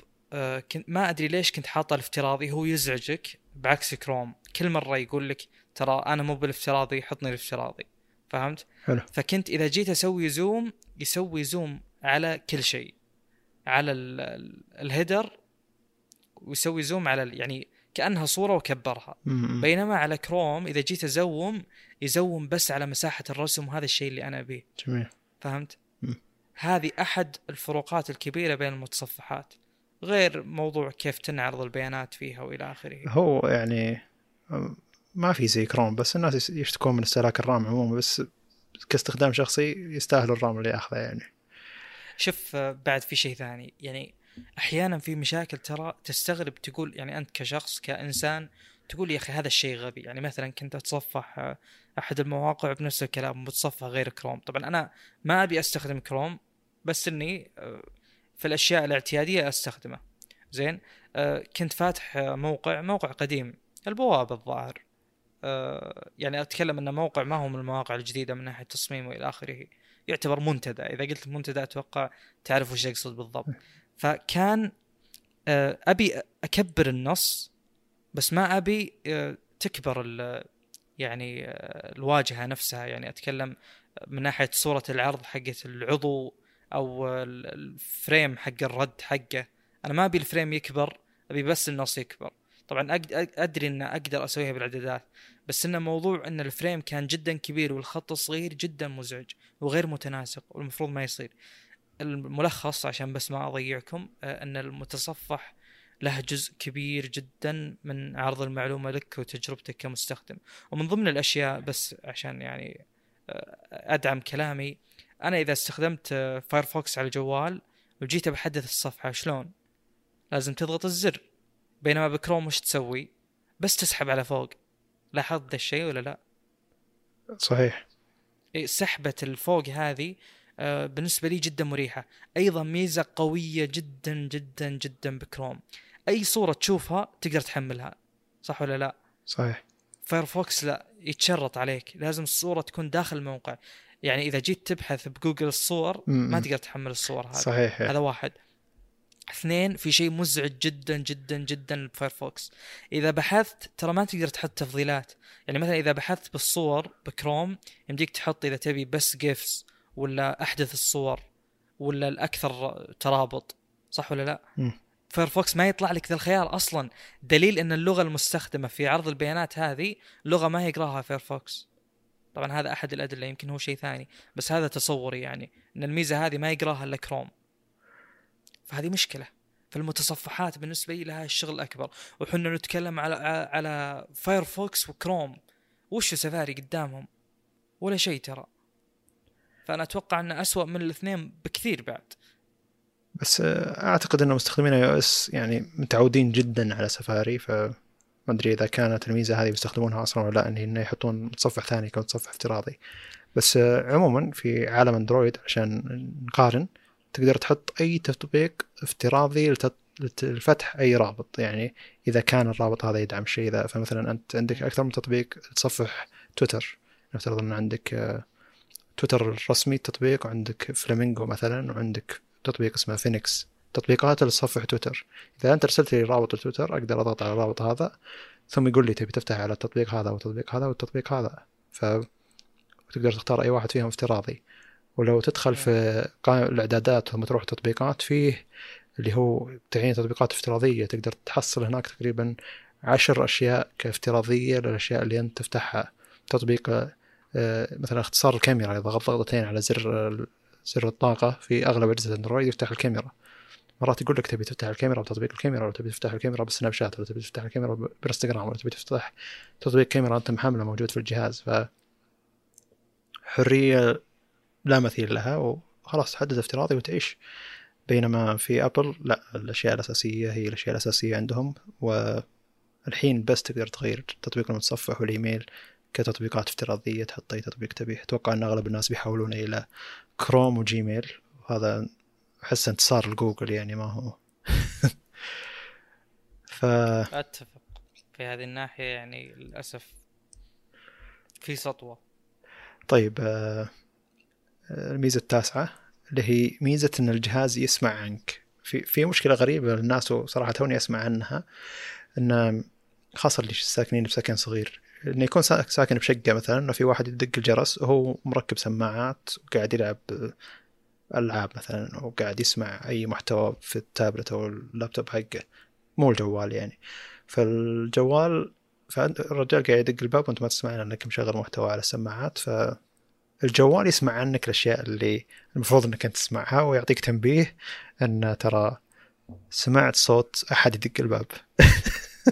جميل. الميزة جدا غريبة لكن أتوقع إنها مفيدة لناس كثير يعني. ف ومثلا أو إذا انكسر قزاز بيقول لك ترى سمع صوت انكسار قزاز كذا كتنبيه. فتعتبر ميزة جميلة وما عمري سمعت فيها. والمشكلة أصلا ما صارت لي ولا عمري سمعت فيها. فمن الجيد إنهم يعني يشوفون المشاكل هذه ويحاولون يحلونها من أجمل المزايا اللي شفتها وقعدت أضحك يعني في iOS 14 فإيش رأيك بالشيء ذا من ناحية والله بصراحة أشوف أن قلبك يعني جدا طيب يعني مرة مرة طيب يعني. لا لأنه هو الآن قاعد يقنن موضوع أنه ترى بس- بشغل المايك بس- طول الوقت اي بسمع لك على طول من ناحية الخصوصيه يعني. اي أنا على طول مشغل المايك لا، بس- وأسمع كل شيء وأحلله وبناء عليه أرد. ترى هذا مسويته جوجل قبل معليش بس جو- جوجل فتحت الناحية هذه من ناحية إن أي محتوى صوتي تسمع له وهي تعرفه زي Shazam مثلا. إذا سمع أي محتوى صوتي يعرفه بيقول لك إن المحتوى الصوتي هذا هو الفلاني فهمت؟ فجوجل ترى صار من دون لا يشاورك يطلع لك إنه مثلا الشيء اللي مشغل الحين على السماعات هو المحتوى الفلاني. من دون لا يشاورك فدليل إنهم مشغلين المايك على طول يعني.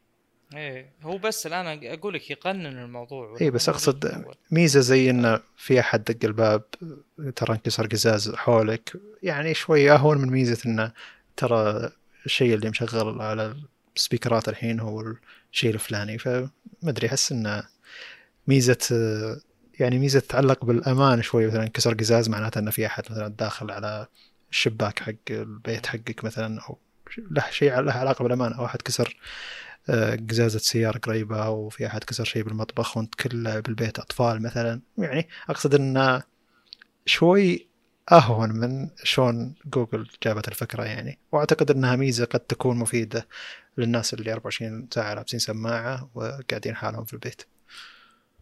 جميل. آه طيب. آه ميزة آه، ترجمة الصفحات في سفاري توها تضاف. هذا كم الحين موجودة في كروم تقول؟ إيه من زمان. ما اخبر إني عرفت كروم أصلا بدون هذه الميزة. حلو. وفي keyboard جوجل تقدر تبحث عن keyboard أبل أقصد تقدر تبحث عن الإيموجي. هذه الميزة الأخيرة. جميل. شيء موجود أصلا. جوجل ما تحط شيء بدون لا تحط بحث عنه يعني فشيء أساسي شغال موجود من عمر ما طلع keyboard جوجل. هو أنت ذكرت الميزة اللي مفروض إنها يعني ما ذكرت أساسها اللي هو على الأقل يا رجل تواجد ال emojis بدون ما أروح للصفحة حقته. مم. الآن ب keyboard جوجل keyboard فيه يعني وأنت تتكلم تطلع إيموجي. كاقتراحات يعني تقصد. اي كاقتراحات وأيضا يمديك تخليه يعني في أحيانا شريط صغير يكون. عموما أنا أقصد إنه يمديك توصل لها بدون ما تضطر تروح الواجهه حقتها. جميل صح. أنا يعني كيبورد جوجل ما في مثلك اقتراحات صراحة يعني جزء من ذكاء عجيب. يعني آه، كلمة السلام عليكم ورحمة الله وبركاته. الأصل إني أكتب السلام ثم يطلع لي اقتراحات فأضغط السلام عليكم ورحمته. كلمة رحمة العادة تكون في تاء آه، ما هي تاء مربوطة تكون هاء. فإذا ضغطت على رحمة اللي هي هاء ما هي تاء مربوطة ثم حذفتها يقترح لي رحمة بالتاء المربوطة. يقول لي أنا عارف إن ذاك الاقتراح ما عجبك أنت يا مسوي فيها حق املاء صحيح. فيقترح لي اقترح لي رحمته اللي هي رحمة الله في بالتاء المربوطة. وكمل أضغط رحمة الله وبركاته. ف يعني يعرف أنا وش اللي لا ضغط ذي بس أنا ما فيها ثم يرجعني. لا لحظة الاقتراح هذا يمكن يناسبك يعني فزي اللي يقترح لك شيء بديل. حسيت إنه يفكر وش يفكر فيه يعني. ف جوجل keyboard جوجل يعني غير مسبوق صراحة من ناحية أشياء كثيرة يعني. هو بالضبط يعني هذه الأماكن اللي الأصل إن جوجل تبرز فيها أماكن التوقعات predictions هذه اللي auto fill وكذا. يعني هو جوجل أصلا محرك البحث اللي هو خبر ان أساس جوجل كله مبني على اللي هو الإكمال هذا. وأنا قد اشتغلت على مشروع في نفس الفكرة. جميل. تكلمنا عنه في حلقة ترى. إي إي. بشكل مطول. آه بس إي بس أقصد إنه أعيد يعني على موضوع إنه كيف إنه معقد كيف إنه مو بسهل كيف إنه ممكن يحتاج يسوي بحث. وأنت لازلت آه ما أرسلت HTTP request ما أرسلت بحث أصلا أنت. جميل. يعني آه الآن ضغطة الزر أرسل بياناتي يجيني الرد. زين؟ م. يعني انتقلت أنا وتغير الرابط. بينما ممكن البحث آه، لا بي يعني بيصير مرن أكثر. ما ودي أشرح التقنية وكذا لأن الموضوع يطول. AJAX engine وكذا. اسلم. جميل. آه خلصنا من ميزات ابل iOS 14 الأندرويدي. طيب نكمل اللي بعده. أي الخبر اللي بعده المفروض إنه عندك؟ إي عندي. آه هو ما في تعقيدات كثيرة. آه، إحنا تكلمنا مطولا بشكل يعني مرة مرة طويل عن ال CX اللي هو سناب دراجون المعالج اللي مبني على أرم اللي المفروض إنه يشغل الأنظمة حقته اللي هو ويندوز وماك ولينكس المفروض طبعا إنه يشغل اللي هو ال x86 ما خاب ظن كلهم على نفس ال x86 عموما اللي هو السيليكون اسمه ابل سيليكون بيكون مبني على أرم. المفروض إنه أول جهاز من أبل أتكلم جهاز يعني فوق الآيباد. ممكن يكون مكان الإير. طبعا إحنا تكلمنا عن الخبر سابقا ترى بس الآن نضيف عليه شيء آخر. المفروض إنه بنهاية 2020 أو قبل نهاية 2020 بينزل جهاز يعني شبه كامل أو كامل يكون عليه هذا المعالج الجديد اللي من تصميم أبل آه، اللي يعني بيكون يقرب ويقلص الفجوة بشكل أكبر بين جهاز كامل وجهاز لوحي زي اتكلم الآيباد. طيب الشيء اللي بس نبي نذكره إن إلى أي مدى ارم الآن جيدة على الأنظمة الكبيرة هذه؟ سوينا بحث سريع قبل أن نبدأ الحلقة نشوف يعني وش صار وش الوضع وش الجديد بسوق أتكلم الأجهزة هذه اللي مثلا السيرفس برو إكس فبحثت أنا أتكلم شخصيا بحثت عنه وبشوف يعني بالذات Reddit الناس اللي فعلا استخدمت الجهاز هذا وش تقول. أه لا زال يعني الدعم شبه فردي من مايكروسوفت ولا زال أيضا متأخر من ناحية وصول الدعم نفسه. يعني لا زالت كثير من التطبيقات يعني أبرزها اللي من مايكروسوفت أصلا اللي هو مايكروسوفت تيمز لا زال يشتغل على كلام الناس على emulator ما يشتغل بشكل طبيعي بشكل native يعني. فهذه بالنسبة لي يعني صراحة نقطة سوداء يعني.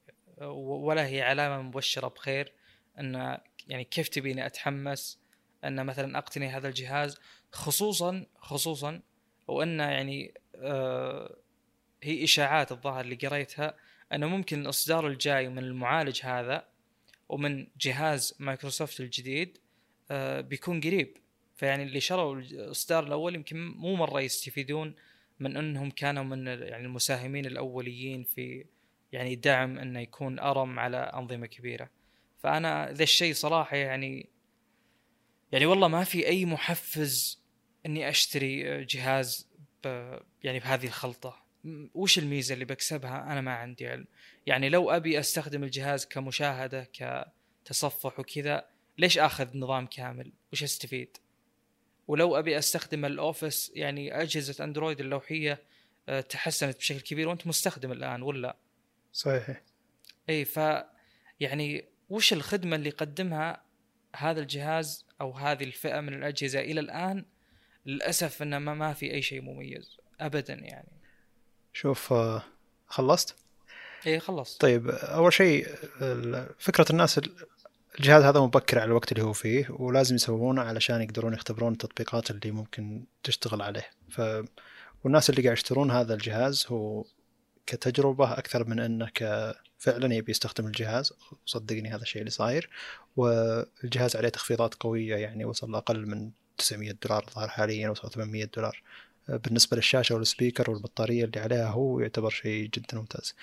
آه، بس إنه كعقلية مستخدم إن ما المستخدم ما يشتري آه، جهاز على وعد بأنه بيكون أفضل بالمستقبل. فأنا ما راح أشتري جهاز وأنتظر إلى أن المطورين يقدرون يطورون آه، زي اللي تطبيقات تناسب معمارية أرم. ما راح أنتظر أنا باخذ الجهاز بشتغل عليه الحين بستخدم تطبيقاتي الحين يعني. فماني منتظر. والمحاكيات اللي قاعد يستخدمونها الشركات ما هي بالجودة اللي قاعد يشغلها الجهاز ولا قاعد تستخدم أصلا حتى يعني قاعد يضيع أداء المعالج مع تشغيل المحاكي فيعتبر شيء غير جيد. دخول أبل في أي شيء هذا قلته مس... دخول أبل في أي شيء هذا قلته مسبقا يعني إنه يحفز المطورين دائما. المطورين يشوفون أبل شيء كبير وكثير منهم يستخدمون أبل. ف آه، ودايم علاقات أبل مع المطورين ممتازة. ما أدري ليش الشيء ذا صاير وما أدري ليش المجتمع هذا قاعد يشتغل بالشكل هذا. لكن آه، بما أن مايكروسوفت دخلت بالسوق هذا وسوت مع آه، جهاز معمارية أرم والحين أبل نهاية السنة هذه بتنزل جهاز أيضا معمارية أرم أتوقع إن يعني المطورين بتكون الرؤية عندهم أوضح من ناحية انه لا نحتاج نخلي تطبيقاتنا تشتغل على الاجهزه بشكل أفضل. وأبل أتوقع إنها متحمسة للخطوة هذه ومستخدمين أبل متحمسين لها بشكل أكبر لأن الأكثرية من مستخدمين اجهزه أبل هم يستخدمون الاجهزه المحمولة والاجهزه المحمولة يبونها صغيرة وأبل تهتم إنها تكون صغيرة فإذا صغرت الجهاز تطيح بمشكله الأداء مع الحرارة وصرفية البطارية وهذا شيء انعرف عن الماك اللي قبل سنة أو سنتين. اللي هو أظن ماك 2019 أو 2018 أجهزة ماك ماك بوك عموما. فأبل تهتم بالحجم والصغر وهذا ثم هذا يأثر على الحرارة هذا يأثر على الحرارة يأثر على الأداء وصرفية البطارية. فزي اللي أحس إن أبل متحمسة بشكل كبير إنها تعتمد على معالج معمارية أرم علشان تقدر تصغر الجهاز زي ما تبي وتاخذ أداء ممتاز ما تحتاج آه، تبريد عالي جدا وما في صرفية طاقة كبيرة. ف أعتقد إن هذا السوق مهم جدا لأبل وكمية مستخدمين لابتوبات أبل هو أكثر من كمية مستخدمين أجهزة الماك المكتبية أو ال PC حق أبل يعني الماك برو. فأعتقد إن أبل لها حماس أكبر أكثر في هالناحيه ف ودها تشتغل بشكل أكبر يعني. والشغل هذا بيفيد الكل عموما.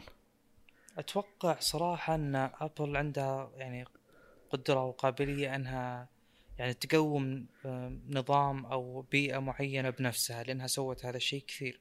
زي ما قومت يعني Macintosh و ويعني iOS لحالها بدون دعم مجتمعي.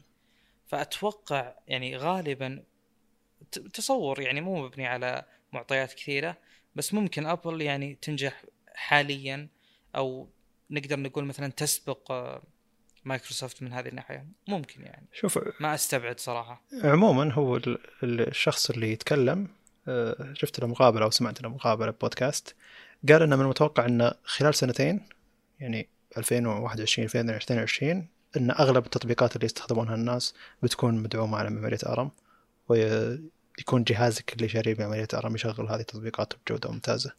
ف ما أدري ننتظر إحنا خلال سنتين بتكون ال laptopات أدائها أفضل. ولا AMD بتسوي شيء ولا مثلا في أحد بيدخل بمعمارية ARM بشكل أفضل من Snapdragon مع Windows ولا فيه Lenovo بتدخل من ناحية. أقصد في شركات يستخدمون Windows بيدخلون مع الشيء ذا ويحاولون آه، يشتغلون بشكل أفضل ولا لأ. هل في توجه فعلا ولا لأ؟ مجرد أماني يعني. جميل. طيب آه الخبر اللي بعده بطرح قصة شوي بسيطة ثم بدخل بالموضوع. آه قبل فترة أنا قلت أنا كنت مستغرب أنه ليش سيجما منزلة عدسة 100 400 لل للإي ماونت حق سوني. مو حق سوني بس اللي تستخدمه سوني. ف زي اللي قلت ليش منزلين 100 400 ما هو بذيك الأهمية وفتحة العدسة جدا كبيرة. وما أشوف العدسة ذي استخدام. هذه بناء على رؤيتي أنا بناء على استخدامي. واللي كنت مستغرب منه جدا أن العدسة ما هو بالحجم الكبير ذي يعني حجم 200 70 200 2.8 أكبر من 100 400 من 5.6 إلى 6.0 كفتحة عدسة. فمن ذاك أنت قلت لي أن تطوير العدسات هذه سهل اللي هي عدسات ال zoom من 100 و400 يعتبر تعتبر تصنيع العدسة يعتبر أسهل وتطويرها يعتبر أسهل من العدسات ال wide وال ultra wide.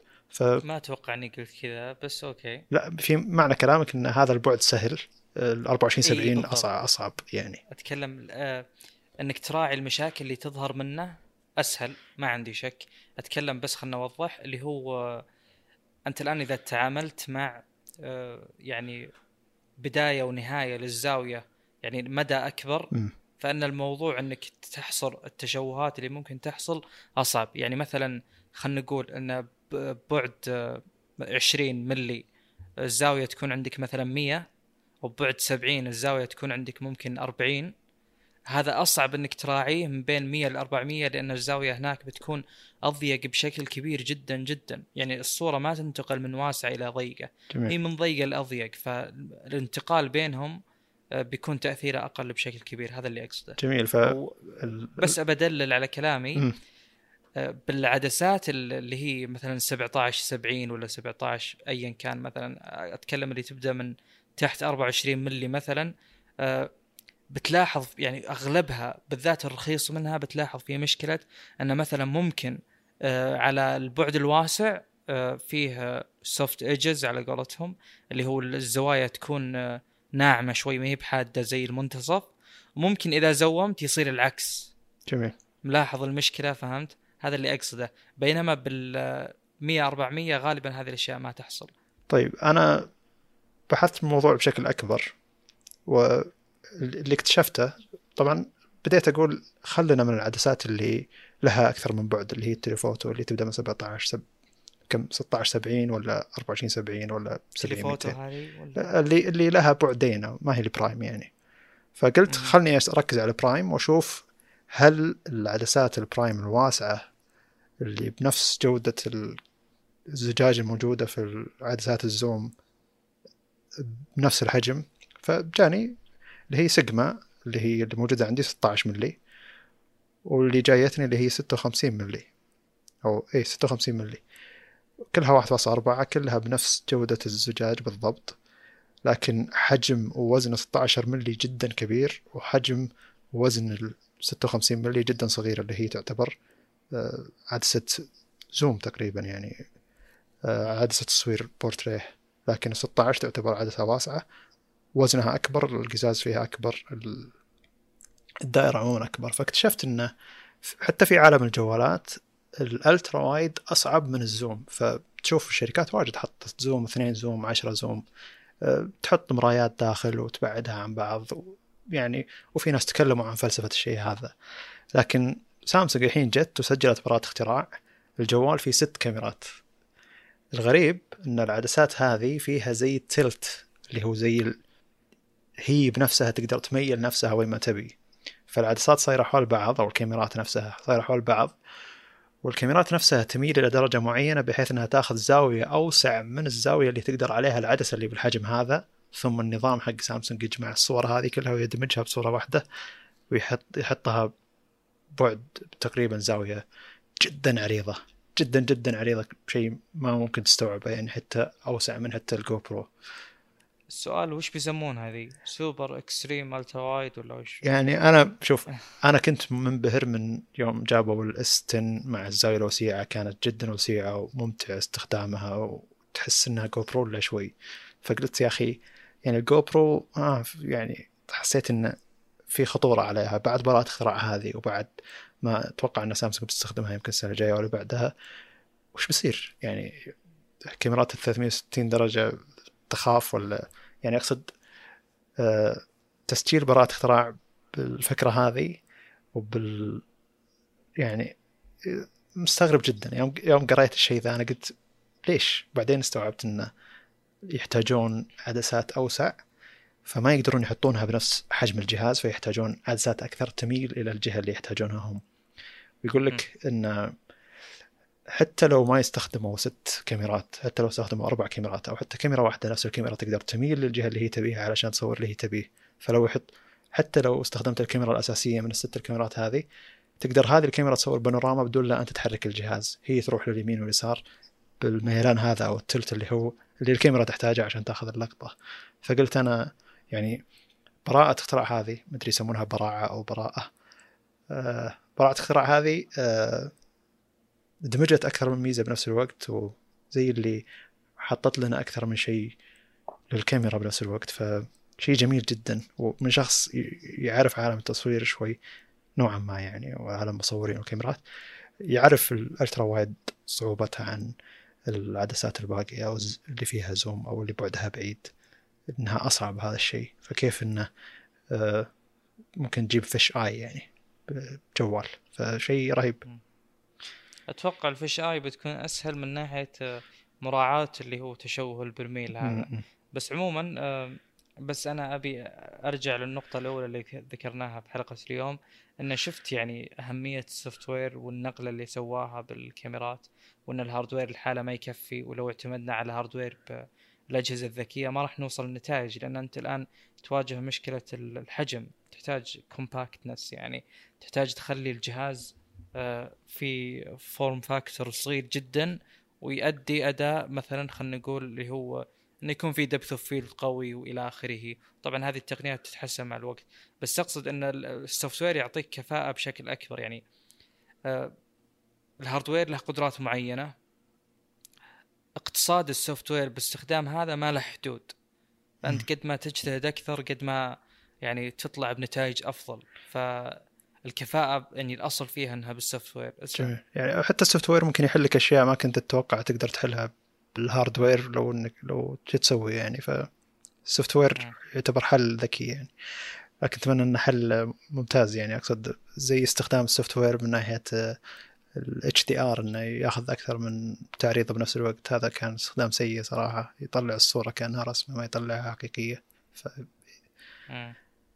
إن شاء الله يتطور بشكل أكثر يعني. من ناحية software الكاميرات إنها تسوي أشياء ما كانت تقدر تسويها مسبقا.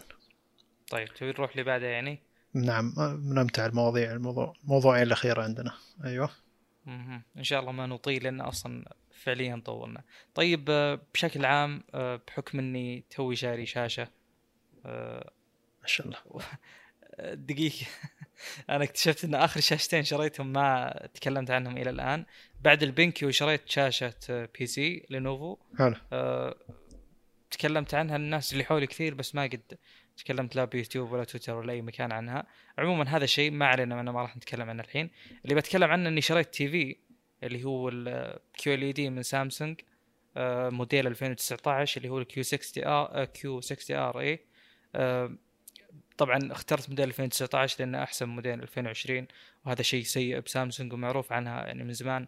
انها ممكن تنزل لك يعني موديل جديد بس بأقل يعني تقنيات من قبل.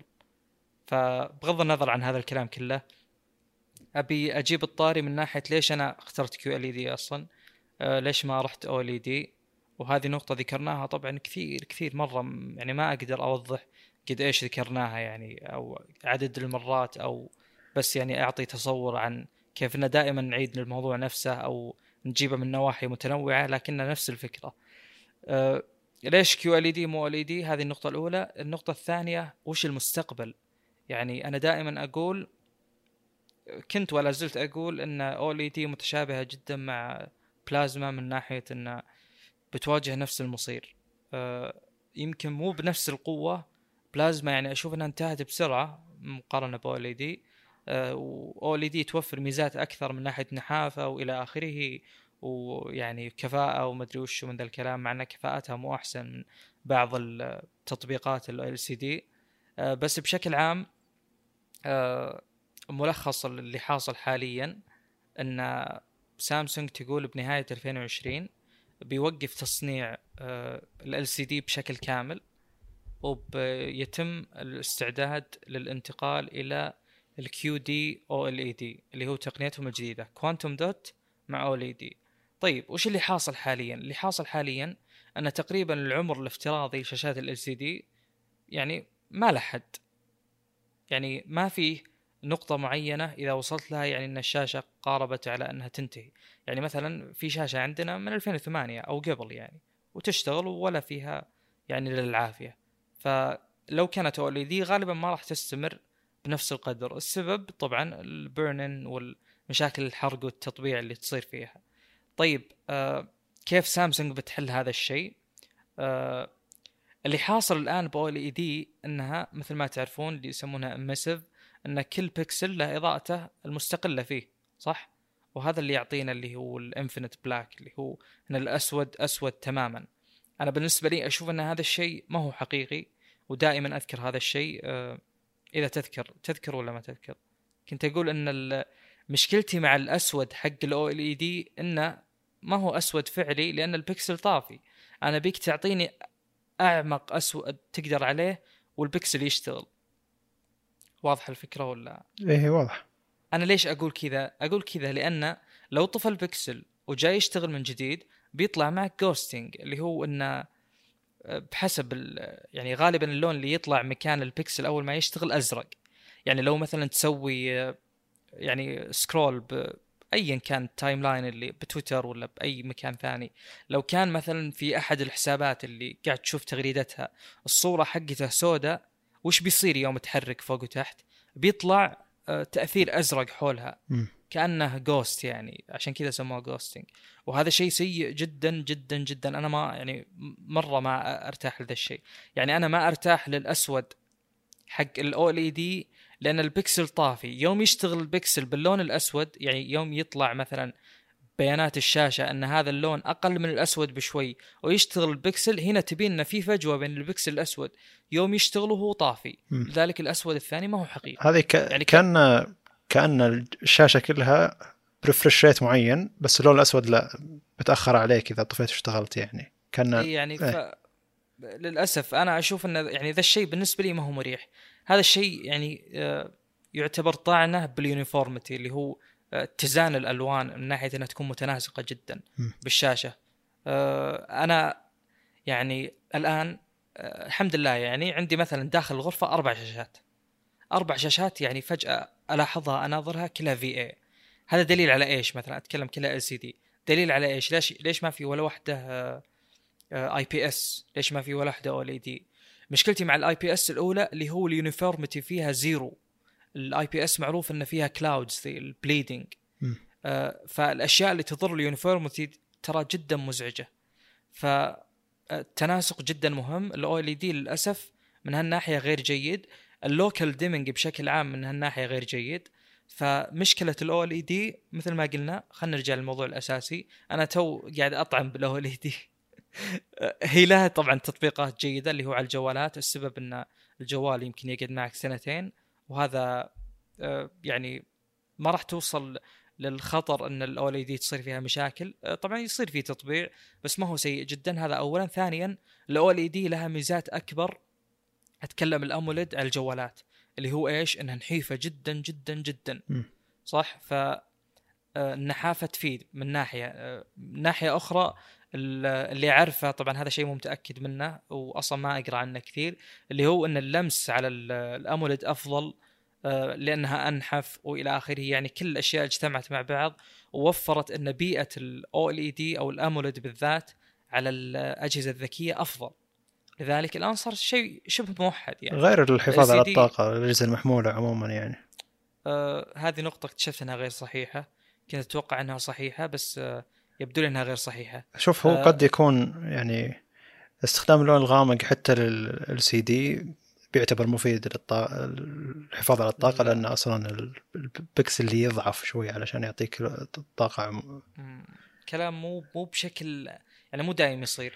شوف اللي بيوصل لك بس شوف أنا فكرة. أنا قريت تجربة عامة يعني غير آه، تقنية كذا تجربة واحد مع جهاز وبدأ يقيس الفرق بين إنه يستخدم صدقني عارف اللي تقصد. يعني بس مثلا أنت اللي تقصده آه، والله عارف. لا بعطيك اللي الأرقام اللي وصل لها. هو انه يوم استخدم الوضع الداكن للجهاز وهو الجهاز آه، عنده الجهازين آيفون وهذا يعتبر شيء جيد. لكن المشكلة إنه ما في جهازين آيفون واحد ال سي دي واحد اموليدي بنفس قوة البطارية. لكن هو قاس استهلاك البطارية كنسبة وتناسب مع كم ملي امبير البطارية اللي فيها فما قاس إن هذا وصل من صفر إلى المية كذا أو من المية إلى الصفر كذا. لا قاس إن كم استهلك من الطاقة حرفيا يعني. انه حط نس... حط الجهاز الأضعف بطاريته كنسبة من الجهاز الأكبر. المهم انه لما حط الوضع الداكن تقريبا آه، قلت استهلاك الطاقة في LCD 20% أقل من الوضع الأبيض كامل. وفي ال OLED تقريبا 40 إلى 50% كذا هو بين الرقمين هذه. إن ال OLED هو أفضل لكن ما هو بذيك الدرجة يعني في الوضع الغامق يعني. طب إحنا ليش نهتم للتجارب الواقعية؟ و... وندري إن العوامل فيها يعني هذه ما هي automated ما هي تجربة يعني يعني لها سكريبت كذا وماشية تماما عليه. أنا بس اللي بوصله شيء بسيط جدا. آه، أنا الآن يوم شريت ال QLED هذا وبديت أستخدمه لاحظت ان في أشياء جدا سيئة وليتهم ما حطوها. من ضمنها اللي هو ال motion blur والأشياء هذه اللي آه، يعني جيت أشغل محتوى 24 frame آه، قاعد أناظره. أنا اللي أشوفه إنه 30 frame. مستحيل هذا 24 frame. يعني أنا شخص مصور ومهتم بذي الأشياء ما يمشي على ذي الشيء يعني صعب صعب انه يمشي علي ف لاحظت إن في مشكلة. قلت حاول تعدل حاولت ابحث قلت أنا في ميزة أبي أطفيها ما أدري وينها. وأبحث إلا لقيت إن هذا الشيء آه، فعلا موجود بال TVs. أنا شخص ما أستخدم TVs نهائيا ترى يعني. طول عمري ب monitors بس هالمرة شريت TV فبحثت آه، لقيت اسمه soap opera effect الظاهر. طلع شيء معروف جدا وموجود بال TVs بشكل يعني قديم جدا بحكم أن ال TVs تعرض محتوى مصور فيقدر يتوقع وش ال frame اللي بعده. زين؟ فدام أنه يقدر يتوقع يحاول ينعم لك الحركة هو يعني هم توقعوا أن هذا الشيء إيجابي. أنا أشوفه جدا سلبي ومو هذا الشيء اللي أبيه. يعني بدل ما يكون المحتوى اللي أشوفه سينمائي صار كأنه camcorder camcorder ما أدري إيش اسمه الأشياء ذي الكاميرات القديمة. فكان يعني سيء جدا جدا. ف عشان أربط بس كلامي بالشيء اللي أنت قلته. خلني خلني هنا للحين OnePlus 8 فيه الميزة هذه مسمينها موشن سموثينج أو شيء زي كذا. ما نبيها تكفى. لحظة لحظة. آه، الشيء المضحك إنه ما يحول ال 24 إلى إلى 30 يحول 24 أو ال 30 إلى 60 frame فانت يا فيعني فأنت مسوي إنتاج سينمائي كذا. وحركة ناعمة للعين والشخص اللي بيشوف والله يعني لا. بيشوف كأنه يشوف شيء شايفه على GoPro ولا يعني شيء عجيب صراحة. يا رجل قبل أن ننتقل من ذي النقطة لاحظت أن من أبرز ميزات ال monitors أنها تحاول ما تغير بال يعني ما تسوي post processing عشان تقلل ال input lag جميل. هي ما تبي تعدل عشان ما تتأخر. فأنا اكتشفت أن كل التعديلات تقريبا اللي موجودة بال TVs كلها ما أبيها. كلها غير غير واقعية. يعني مثلا الآن من أبرز الأشياء اللي توهك يوم تجي تشتري TV اللي هو ال motion rate ما يسمونه refresh rate ترى. الشركات يسمونه motion rate true motion خرابيط زي كذا. تلقى أرقام خرافية. 240 300 سوني عندهم شيء 400 فوش هذا الشيء؟ طلع اللي هو موضوع التوقع. اللي هو يحط لك بين ال frame و frame frame من عنده. وهذا كل شركة زين. لها تسميتها عاد. روح ندور بالضبط اي اي موضوع متعب جدا. فأضطر إني أروح ال RTINGS اللي هو موقع RTINGS هذا عشان أعرف ال refresh rate الحقيقي لأنه ما يحطونه لك. فشيء كان جدا جدا متعب بالنسبة لي. وطبعا طفيت الميزة وارتحت الحمد لله بشكل كبير. آه هذا فيما يخص ال refresh rate وغيره والتنعيم وإلى آخره.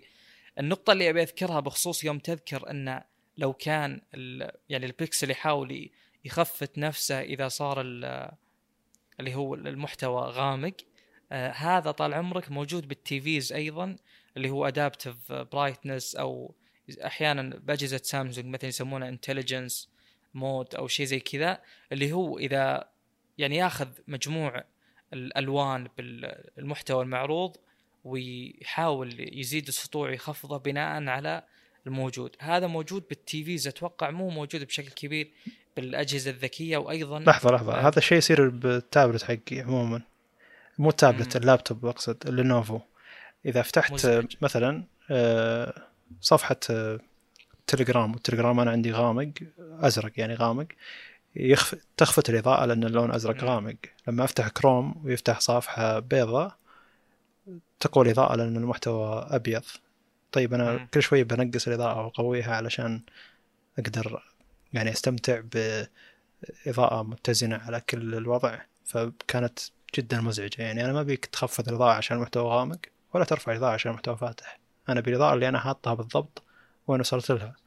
للأسف إني دورت أكثر من حل وقلت إن المشكلة ذي موجودة حاولت أكتبها في أكثر من مكان. ما, ما في ما في حل. مم. طيب آه، شوف آه، شوف صراحة أنا عندي بالتي في تو ترى مالي يوم يعني على فكرة. مم. آه، بال TV عندي صراحة هو في ثلاث خيارات. يعني يمديني أخليه aggressive أخليه يعني يرفع وينزل بشكل قوي جدا وهذا مزعج. بس في وضع ال low الظاهر كان جدا ممتاز وللأمانة استغربت إنه عجبني. أنا غالبا ميزات الذكاء هذه ما أحبها. مم.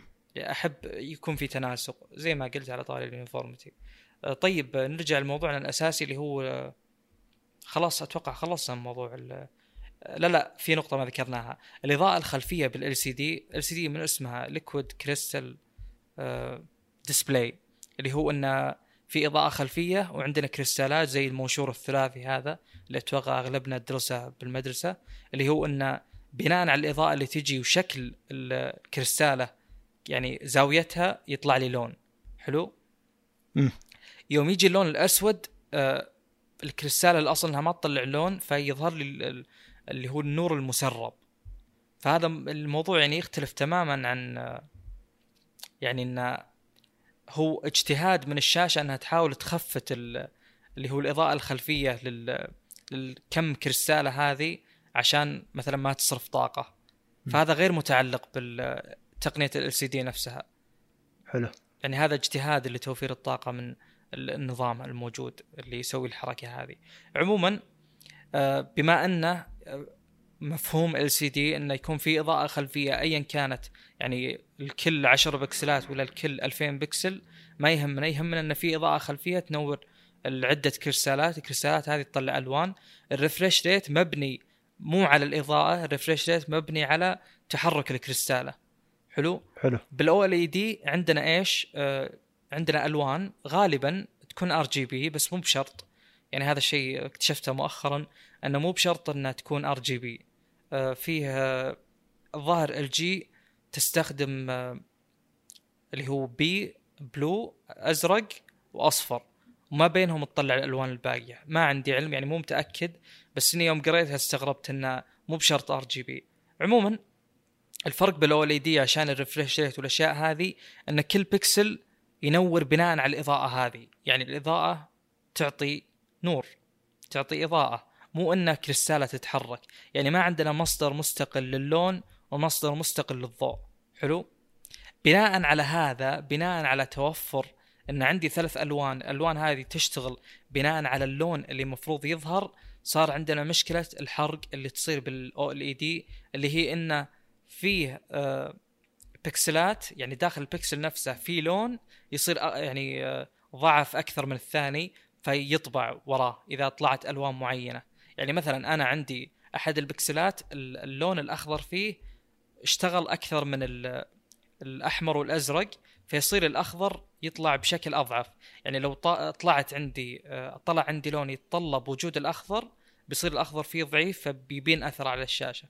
ما أدري إذا واضح ولا لا. واضح واضح.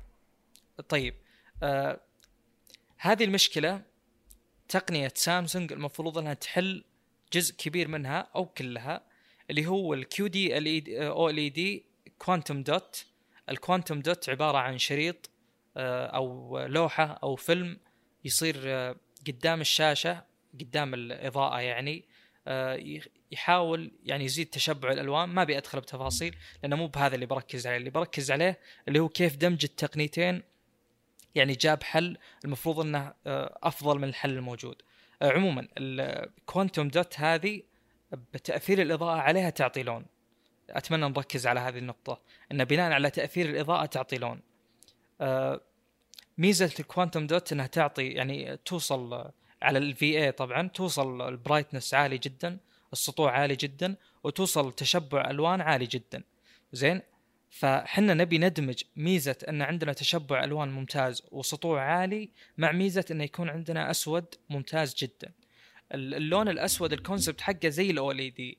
اللي اللي بيصير بال quantum dot أن الخلفية عندك مهيب آه أزرق وأحمر وأخضر. يعني ما عندنا ثلاث pixelات منفصلة تطلع اللون بناء على وش البكسل اللي يشتغل. حلو, حلو, حلو أو وش اللون اللي يشتغل. اللي بيصير عندنا إن عندنا لون واحد بس اللي هو اللون الأبيض أو ايا كان اللون أبيض تدرجات الأزرق مثلا يعني أبيض بارد. اللون الواحد هذا بناء على سطوعة أو درجة معينة منه فروقات بسيطة طبعا. إذا اشتغل على الفيلم هذا أو على يسمونها electroluminate أو electro شيء معين زي كذا بناء على يعني قوة النور ودرجته والى آخره بيعطيني اللي هو اللون اللي بيظهر. طبعا الألوان اللي آه، يعني بتكون ظاهرة آه، فيها ميزات كثيرة جدا اللي هو انه يعني آه، صعب أشرحها صراحة. اللي هو مثلا بال RGB عندي ثلاث ألوان زين؟ الثلاث ألوان هذه تقدر تطلع لي مجال كبير جدا من الألوان حلو؟ جميل. آه يعني لو أبي أنتقل من لون اللون بين الثلاثة ذول ال RGB ممكن بين الألوان المتقاربة اللي هي الأزرق البنفسجي الانتقال يكون جدا حاد. حلو؟ حلو. يعني يمكن أغير مثلا لو عندي كلهم لو في أحد منكم جرب يشتغل على Adobe غالبا بيصير عندك كل لون من صفر إلى 255 زين؟ جميل. تعدل بالدرجات هذه ويطلع لك اللون المخرج يعني. أحيانا يعني بين الأزرق والبنفسجي من شدة تقاربهم آه لو تزيد أرقام بسيطة يتغير اللون بشكل كبير. بينما عند الأصفر والأحمر لو تزيد رقم كبير التغير يكون بسيط. شفتوا المشكلة هذه اللي هو انه ما في تناسق بين التغير بين الألوان الكيو دي أو ال دي تحلها. حلو؟ يعني زي تعطي مدى لوني أبعد. آه، يعني نقدر نقول إن لو عندك من واحد إلى عشرة الألوان يعني واحد واثنين آه، بين مثلا واحد أصفر اثنين برتقالي ثلاثة أحمر يعني شفت إن كل لون ماخذ له رقم؟ يعني أتكلم إن مثلا آه، خلينا نخليها من واحد المية خلينا نقول إن من واحد العشرة أصفر من عشرة العشرين أحمر آه، من عشرين الثلاثين بنفسجي وأزرق ونيلي مثلا فهمت؟ حلو. انه مو ماخذين نفس المجال ونفس السعة حلو. انهم يظهرون الألوان يعني اللي المفروض تكون أدق. عموما الكيو دي ال اي دي أو ال دي يحل هذه المشكلة ومثل ما قلنا تو إنه يحل مشكلة إن الإضاءة الخلفية آه، مجرد لون واحد. ما نحتاج أكثر من لون حنا. إذا ما احتاجنا أكثر من لون بنحل مشكلة كبيرة من ال- اللي هو تطبيع ال OLED اللي موجود قبل. جميل. طبعا هم الآن قاعدين يختبرون التقنية سامسونج. أنا أعتذر آه، إن الموضوع ما كان واضح لأنه هو فعلا مو واضح وإلى الآن التقنية تختبر وطبعا كون إنها ب يعني بتبدأ تصنع في 2000 و- نهاية 2020 أو بداية 2021 ما يعني إنها بتنزل قريب أبد. ترى أول آه، نموذج ممكن ينزل للسوق يعني أقرب وقت أقرب وقت 2025 فالموضوع جدا مطول وجدا بعيد واصلا يعني أكيد إنه بالنسبة للشركة مو واضح تماما. فأكيد إنه آه، يعني توصيلي المعلومة لكم يعني الاصل إنه ما راح يكون واضح لأن إحنا ما ندري وش عليه إلى الآن بس إنه غالبا الدمج بين التقنيتين بيعطي نتائج أفضل. والنقطة الأساسية اللي قلناها إن ال OLED بيواجه مشكلة الحرق من ناحيتين مشكلة الحرق من ناحية brightness ومشكلة الحرق من ناحية ال- اللي هو اللون نفسه.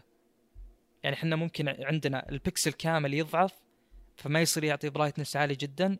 ممكن المشكلة الثانية اللي تكون عندنا إن البكسل يشطح لونه يصير يميل للأصفر ولا يميل للأزرق. حلو؟ مم. فالأصل إن مشكلة إن البكسل نفسه يشطح كلون وما يعطي لون دقيق بتنحل بشكل أكيد بال QD-OLED جميل. يا أخي بيعطينا آه، سطوع مدري. عالي وبنفس الوقت يعني اللي هي ميزات طبعا زوايا الرؤية بتكون ممتازة أسلم. جميل. آه، عالم الشاشات آه، من المبهر فيه إنك كل ما صدمت جدار تحس إن الشركة قاعد تطلع حل جديد. ومن الممتع إنك تسمع إن شلون التقنيات قاعد تشتغل وشلون الشركة قاعد تفكر إنها تحل هذه المشاكل. فأنت يعني يوم وصلنا الاو ال دي قلنا أوه ما في أجمل من كذا أسود ما في زيه والوان متشبعة. قبل كنا عايشين على ال LCD IPS قبل ال IPS كنا على ال TN كنا نقول ال- هذه اللي فيها refresh rate عالي وما فيها مشاكل البلازما أقصد انه التطور فيها ممتع وإنك تشوفه فعلا هذا شيء أمتع وإنك تدري إنه وش بيصير بالمستقبل شيء أجمل وأفضل. شيء جميل يعني. ما أشوف إنه يعني العالم هذا غير ممل. الناس تشوف إنه أوه بس شاشة. لا ما هي بس شاشة. العالم ذا قاعد يتطور بشكل أفضل.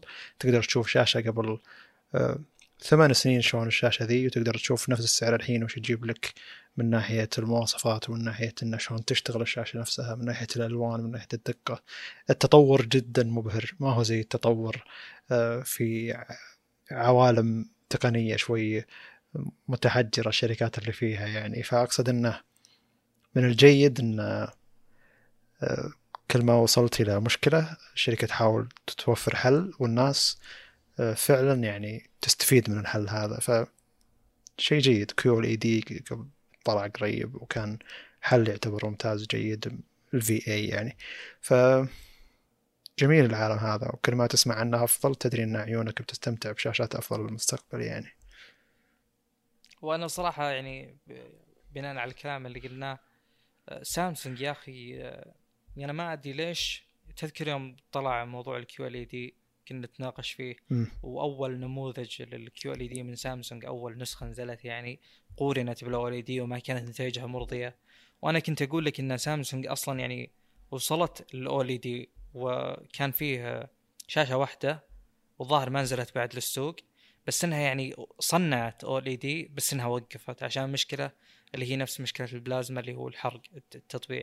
فأنا كنت أقول لك على سوء ال QLED بدايتها الا اني يعني ما أشوف إن سامسونج راحت عبث فكنت يعني نوعا ما عندي ثقه وما هو تلميع بسامسونج أو أي من هذا الكلام بس إنها شركة يعني تعتبر ترى رقم واحد مبيعا وبالراحة يعني ولا هو الموضوع محصور على TVs بس بس حتى بالجوالات يعني. فنفس الكلام الآن أعيده يعني دام سامسونج بتوقف LCD تماما وبتروح لل QD-OLED فإن أكيد إنها لاقيه شيء يعني. جميل. والجميل أكثر إن يعني سامسونج مصنعة فهذا الشيء بتلقاه على أغلب الشركات ممكن تلقاه بسعر أرخص من سامسونج تقدمه بعد فترة يعني ف وهذا يطور السوق كامل يعني لأن الناس بتشتري الشاشات حقت الشركات بتشتري الشاشات حقت سامسونج فسامسونج حريصة إنها تصنع شيء أفضل عشان يعني تطلع فلوس أكثر. عموما قطاع التصنيع بسامسونج أيضا قطاع يعتبر عظيم من ناحية إنه شلون قاعد يتطور مع إنه هو رقم واحد من فترة طويلة يعني. تصنيع الشاشات. شلون أنت قاعد تحاول تتطور وأنت رقم واحد من فترة طويلة؟ هذا شيء يعتبر ممتاز. العادة رقم واحد يحاول يتكاسل لأنه هو رقم واحد. فمن الجيد إنك أنت آه، تحاول تكتشف شيء أفضل وحتى لو إنك أنت في المقدمة لفترة طويلة. آه، طيب. هذا يذكرني باللي صار مع انتل وام دي انتل هي في المقدمة لفترة طويلة فتحس إنها شوي تكاسلت. جت ام دي خلال السنتين الماضية. وبدعت يعني. ف من الجيد إنك تقيس للمستقبل ممكن شركة تطلع تصير أفضل منك يعني. أه، شوف أه، موضوع ال OLED وال QLED هو أكيد إن النقاش فيه طويل جدا وما في شيء أفضل من شيء. في شيء مبني على يعني تفضيلك الشخصي أو بيئة المشاهدة استخدامك للتلفزيون بشكل عام. بس إنه للأسف يعني أنا لاحظت إنه ليش في مفاهيم خاطئة يعني؟ ليش أنا دائما يوصلني إن ميزات ال OLED أو بالأحرى اللي سمعت إن ال AMOLED إنه يوفر بالطاقة وكذا. طبعا أتوقع إن المقارنة كانت على الجوالات بس. إيه هو اقصى عموما. إيه هو العامل المؤثر الأكبر عموما الجوالات وتلقى في نوع من التقنيين اللي بس له خبرة في, الج... في عالم الجوالات فقياسه بس على مستوى الجوالات وكلامه بس على مستوى الجوالات. فلما تجي تتكلم تقول له في TV وفي monitors برا ترى في في اي في ناس يحتاجون refresh rate عالي في ناس ما يبون ال ghosting هذا اللي يصير في الجوالات في ناس ما يبون التطبيع لأنهم يشوفون على شاشات كبيرة. يعني ما يستوعب الفكرة هذه. ما يبون التطبيع طيب. لأن ال TV يبقى لمدة خمس سنين عندك فطبيعي بيطبع. ف... أقل شيء أتوقع. فأقصد إنه في عالم تصنيع أكبر من عالم الجوالات لازم توسع مخك المجال أكبر توسع عقلك يعني أقصد. ف وتستوعب أنه في احتياج للشيء ذا مو بس هو الشركة قاعد تحاول تحل مشكلة. شكرا للشركة أنها قاعد تحاول تحل مشكلة لكن في احتياج فعلا يعني. الحل طيب. يحل بين اختيارين على حسب استخدامك إلى حل يكون شاشة hybrid تقدر تستخدمها لأي استخدام أنت تبيه. لا جميل واضح جدا. أنا بس النقطتين اللي كنت بقولها اللي هو المفهوم الخاطئ اللي كان عندي إن ال OLED أكثر كفاءة باستهلاك الطاقة من ال LCD بناء على تقييم الطاقة الأمريكي مقارنة بين Q90R وال C9 من سامسونج ومن LG توفير الطاقة بال QLED أفضل. جميل. كان الفرق بينهم إن الظاهر QLED ال 65 ال Q90R تسته... يعني تكلفك 29 دولار سنويا وال C9 كانت 41 دولار. هذا ف... لحظة شو اسم الموقع لحظة؟ مو موقع هذا التقييم زي اللي عندنا بطاقة الكفاءة الطاقة اللي تجيك على الشاشات ثلاجات سيارات إلى آخره. فالأمريكي نفسه كان يقول إنه بتكلفك السي 9 أكثر. طبعا أنا ما بحثت بالموضوع بس إنه انصدمت. أه الشيء الثاني دائما دائما أقرأ أن اولي دي آه، أرخص تكلفة تصنيعية. اكتشفت أن هذا الموضوع أيضا مو بصحيح. فبناء على تصحيح المفاهيم هذه يعني أنا أول كنت أشوف أن اول اي دي الشيء اللي ما لا يمكن انتقاده هو الأفضل على الإطلاق. بس انه يوم راجعت نفسي اكتشفت انه لا يعني أنا كنت مضيع صراحة. بالذات يوم اكتشفت أن يعني شاشة جهازي اللي هو الكي 20 برو اللي استخدم أجهزة ثانية وارجع له إنه بدأ يظهر عليها يعني تطبيع بشكل واضح وهو سنة نتكلم عن سنة واحدة بس. فما بالك يعني ب... والله التي في ترى التي في مشكلته إنك تشغله وتخليه. يعني تخيل إن عندي تي في أنا خايف إني أشغله على وضع الأمبينت عشان ما يصير فيه تطبيع ولا. يعني أنا لاحظت نفسي خلال اليوم الواحد بس ذا إني أخلي التي في يشتغل وش المشكلة؟ مو بزي الجوال مثلا. أذكر في دراسة بريطانية كانت تقول إن بالمعدل الطبيعي الشخص يفتح جواله 12 ثانية ويطفيه. أتكلم كشاشة. تي في شغال 24 ساعة تقريبا. بالضبط. م. هذه مشكلة كبيرة. يعني هذا يعني أنا لا تخلي بالي هم إنه ممكن يطبع شيء معين على الشاشة لأنه صراحة قد طبع على النوت 8 حقي آه، صار في تطبيع واضح يعني. حاولت حاولت إنه يروح صعب خلاص انتهى الموضوع يعني. إذا لا. طبع ما يروح ترى. أحرق باقي البكسلات غير التطبيع حاولت حاولت. طب أنا الحين آه، صار في حرق عندي صار في أشياء مطبوعة على الشاشة. مم. أنا وش شلون أدري وش اللون لازم أظهره عشان يعادل الحرق؟ يعني مثلا أفرض إن البكسلات هذه احترق فيها الأخضر. أنا. وش دراني إن الأخضر هو اللي احترق؟ أيضا هذا موضوع صعب. شلون أقدر أحرق بس الأزرق والأحمر من هذه الجهة؟ أيضا موضوع صعب. شلون أصيد المساحة نفسها؟ أيضا موضوع صعب. فإذا صار عندك حرق فما تقدر ترجع. جميل. أتوقع نختم الآن. طولنا. من المفترض. إحنا نعتذر على الحلقة الطويلة لكن المواضيع كانت شيقة وأغلبها كنت فيها أقول لك بنوصل ساعتين ووصلنا. أغلب المواضيع فيها نقاشات فأتمنى أنها كانت حلقة جميلة ولا تنسون الدعم.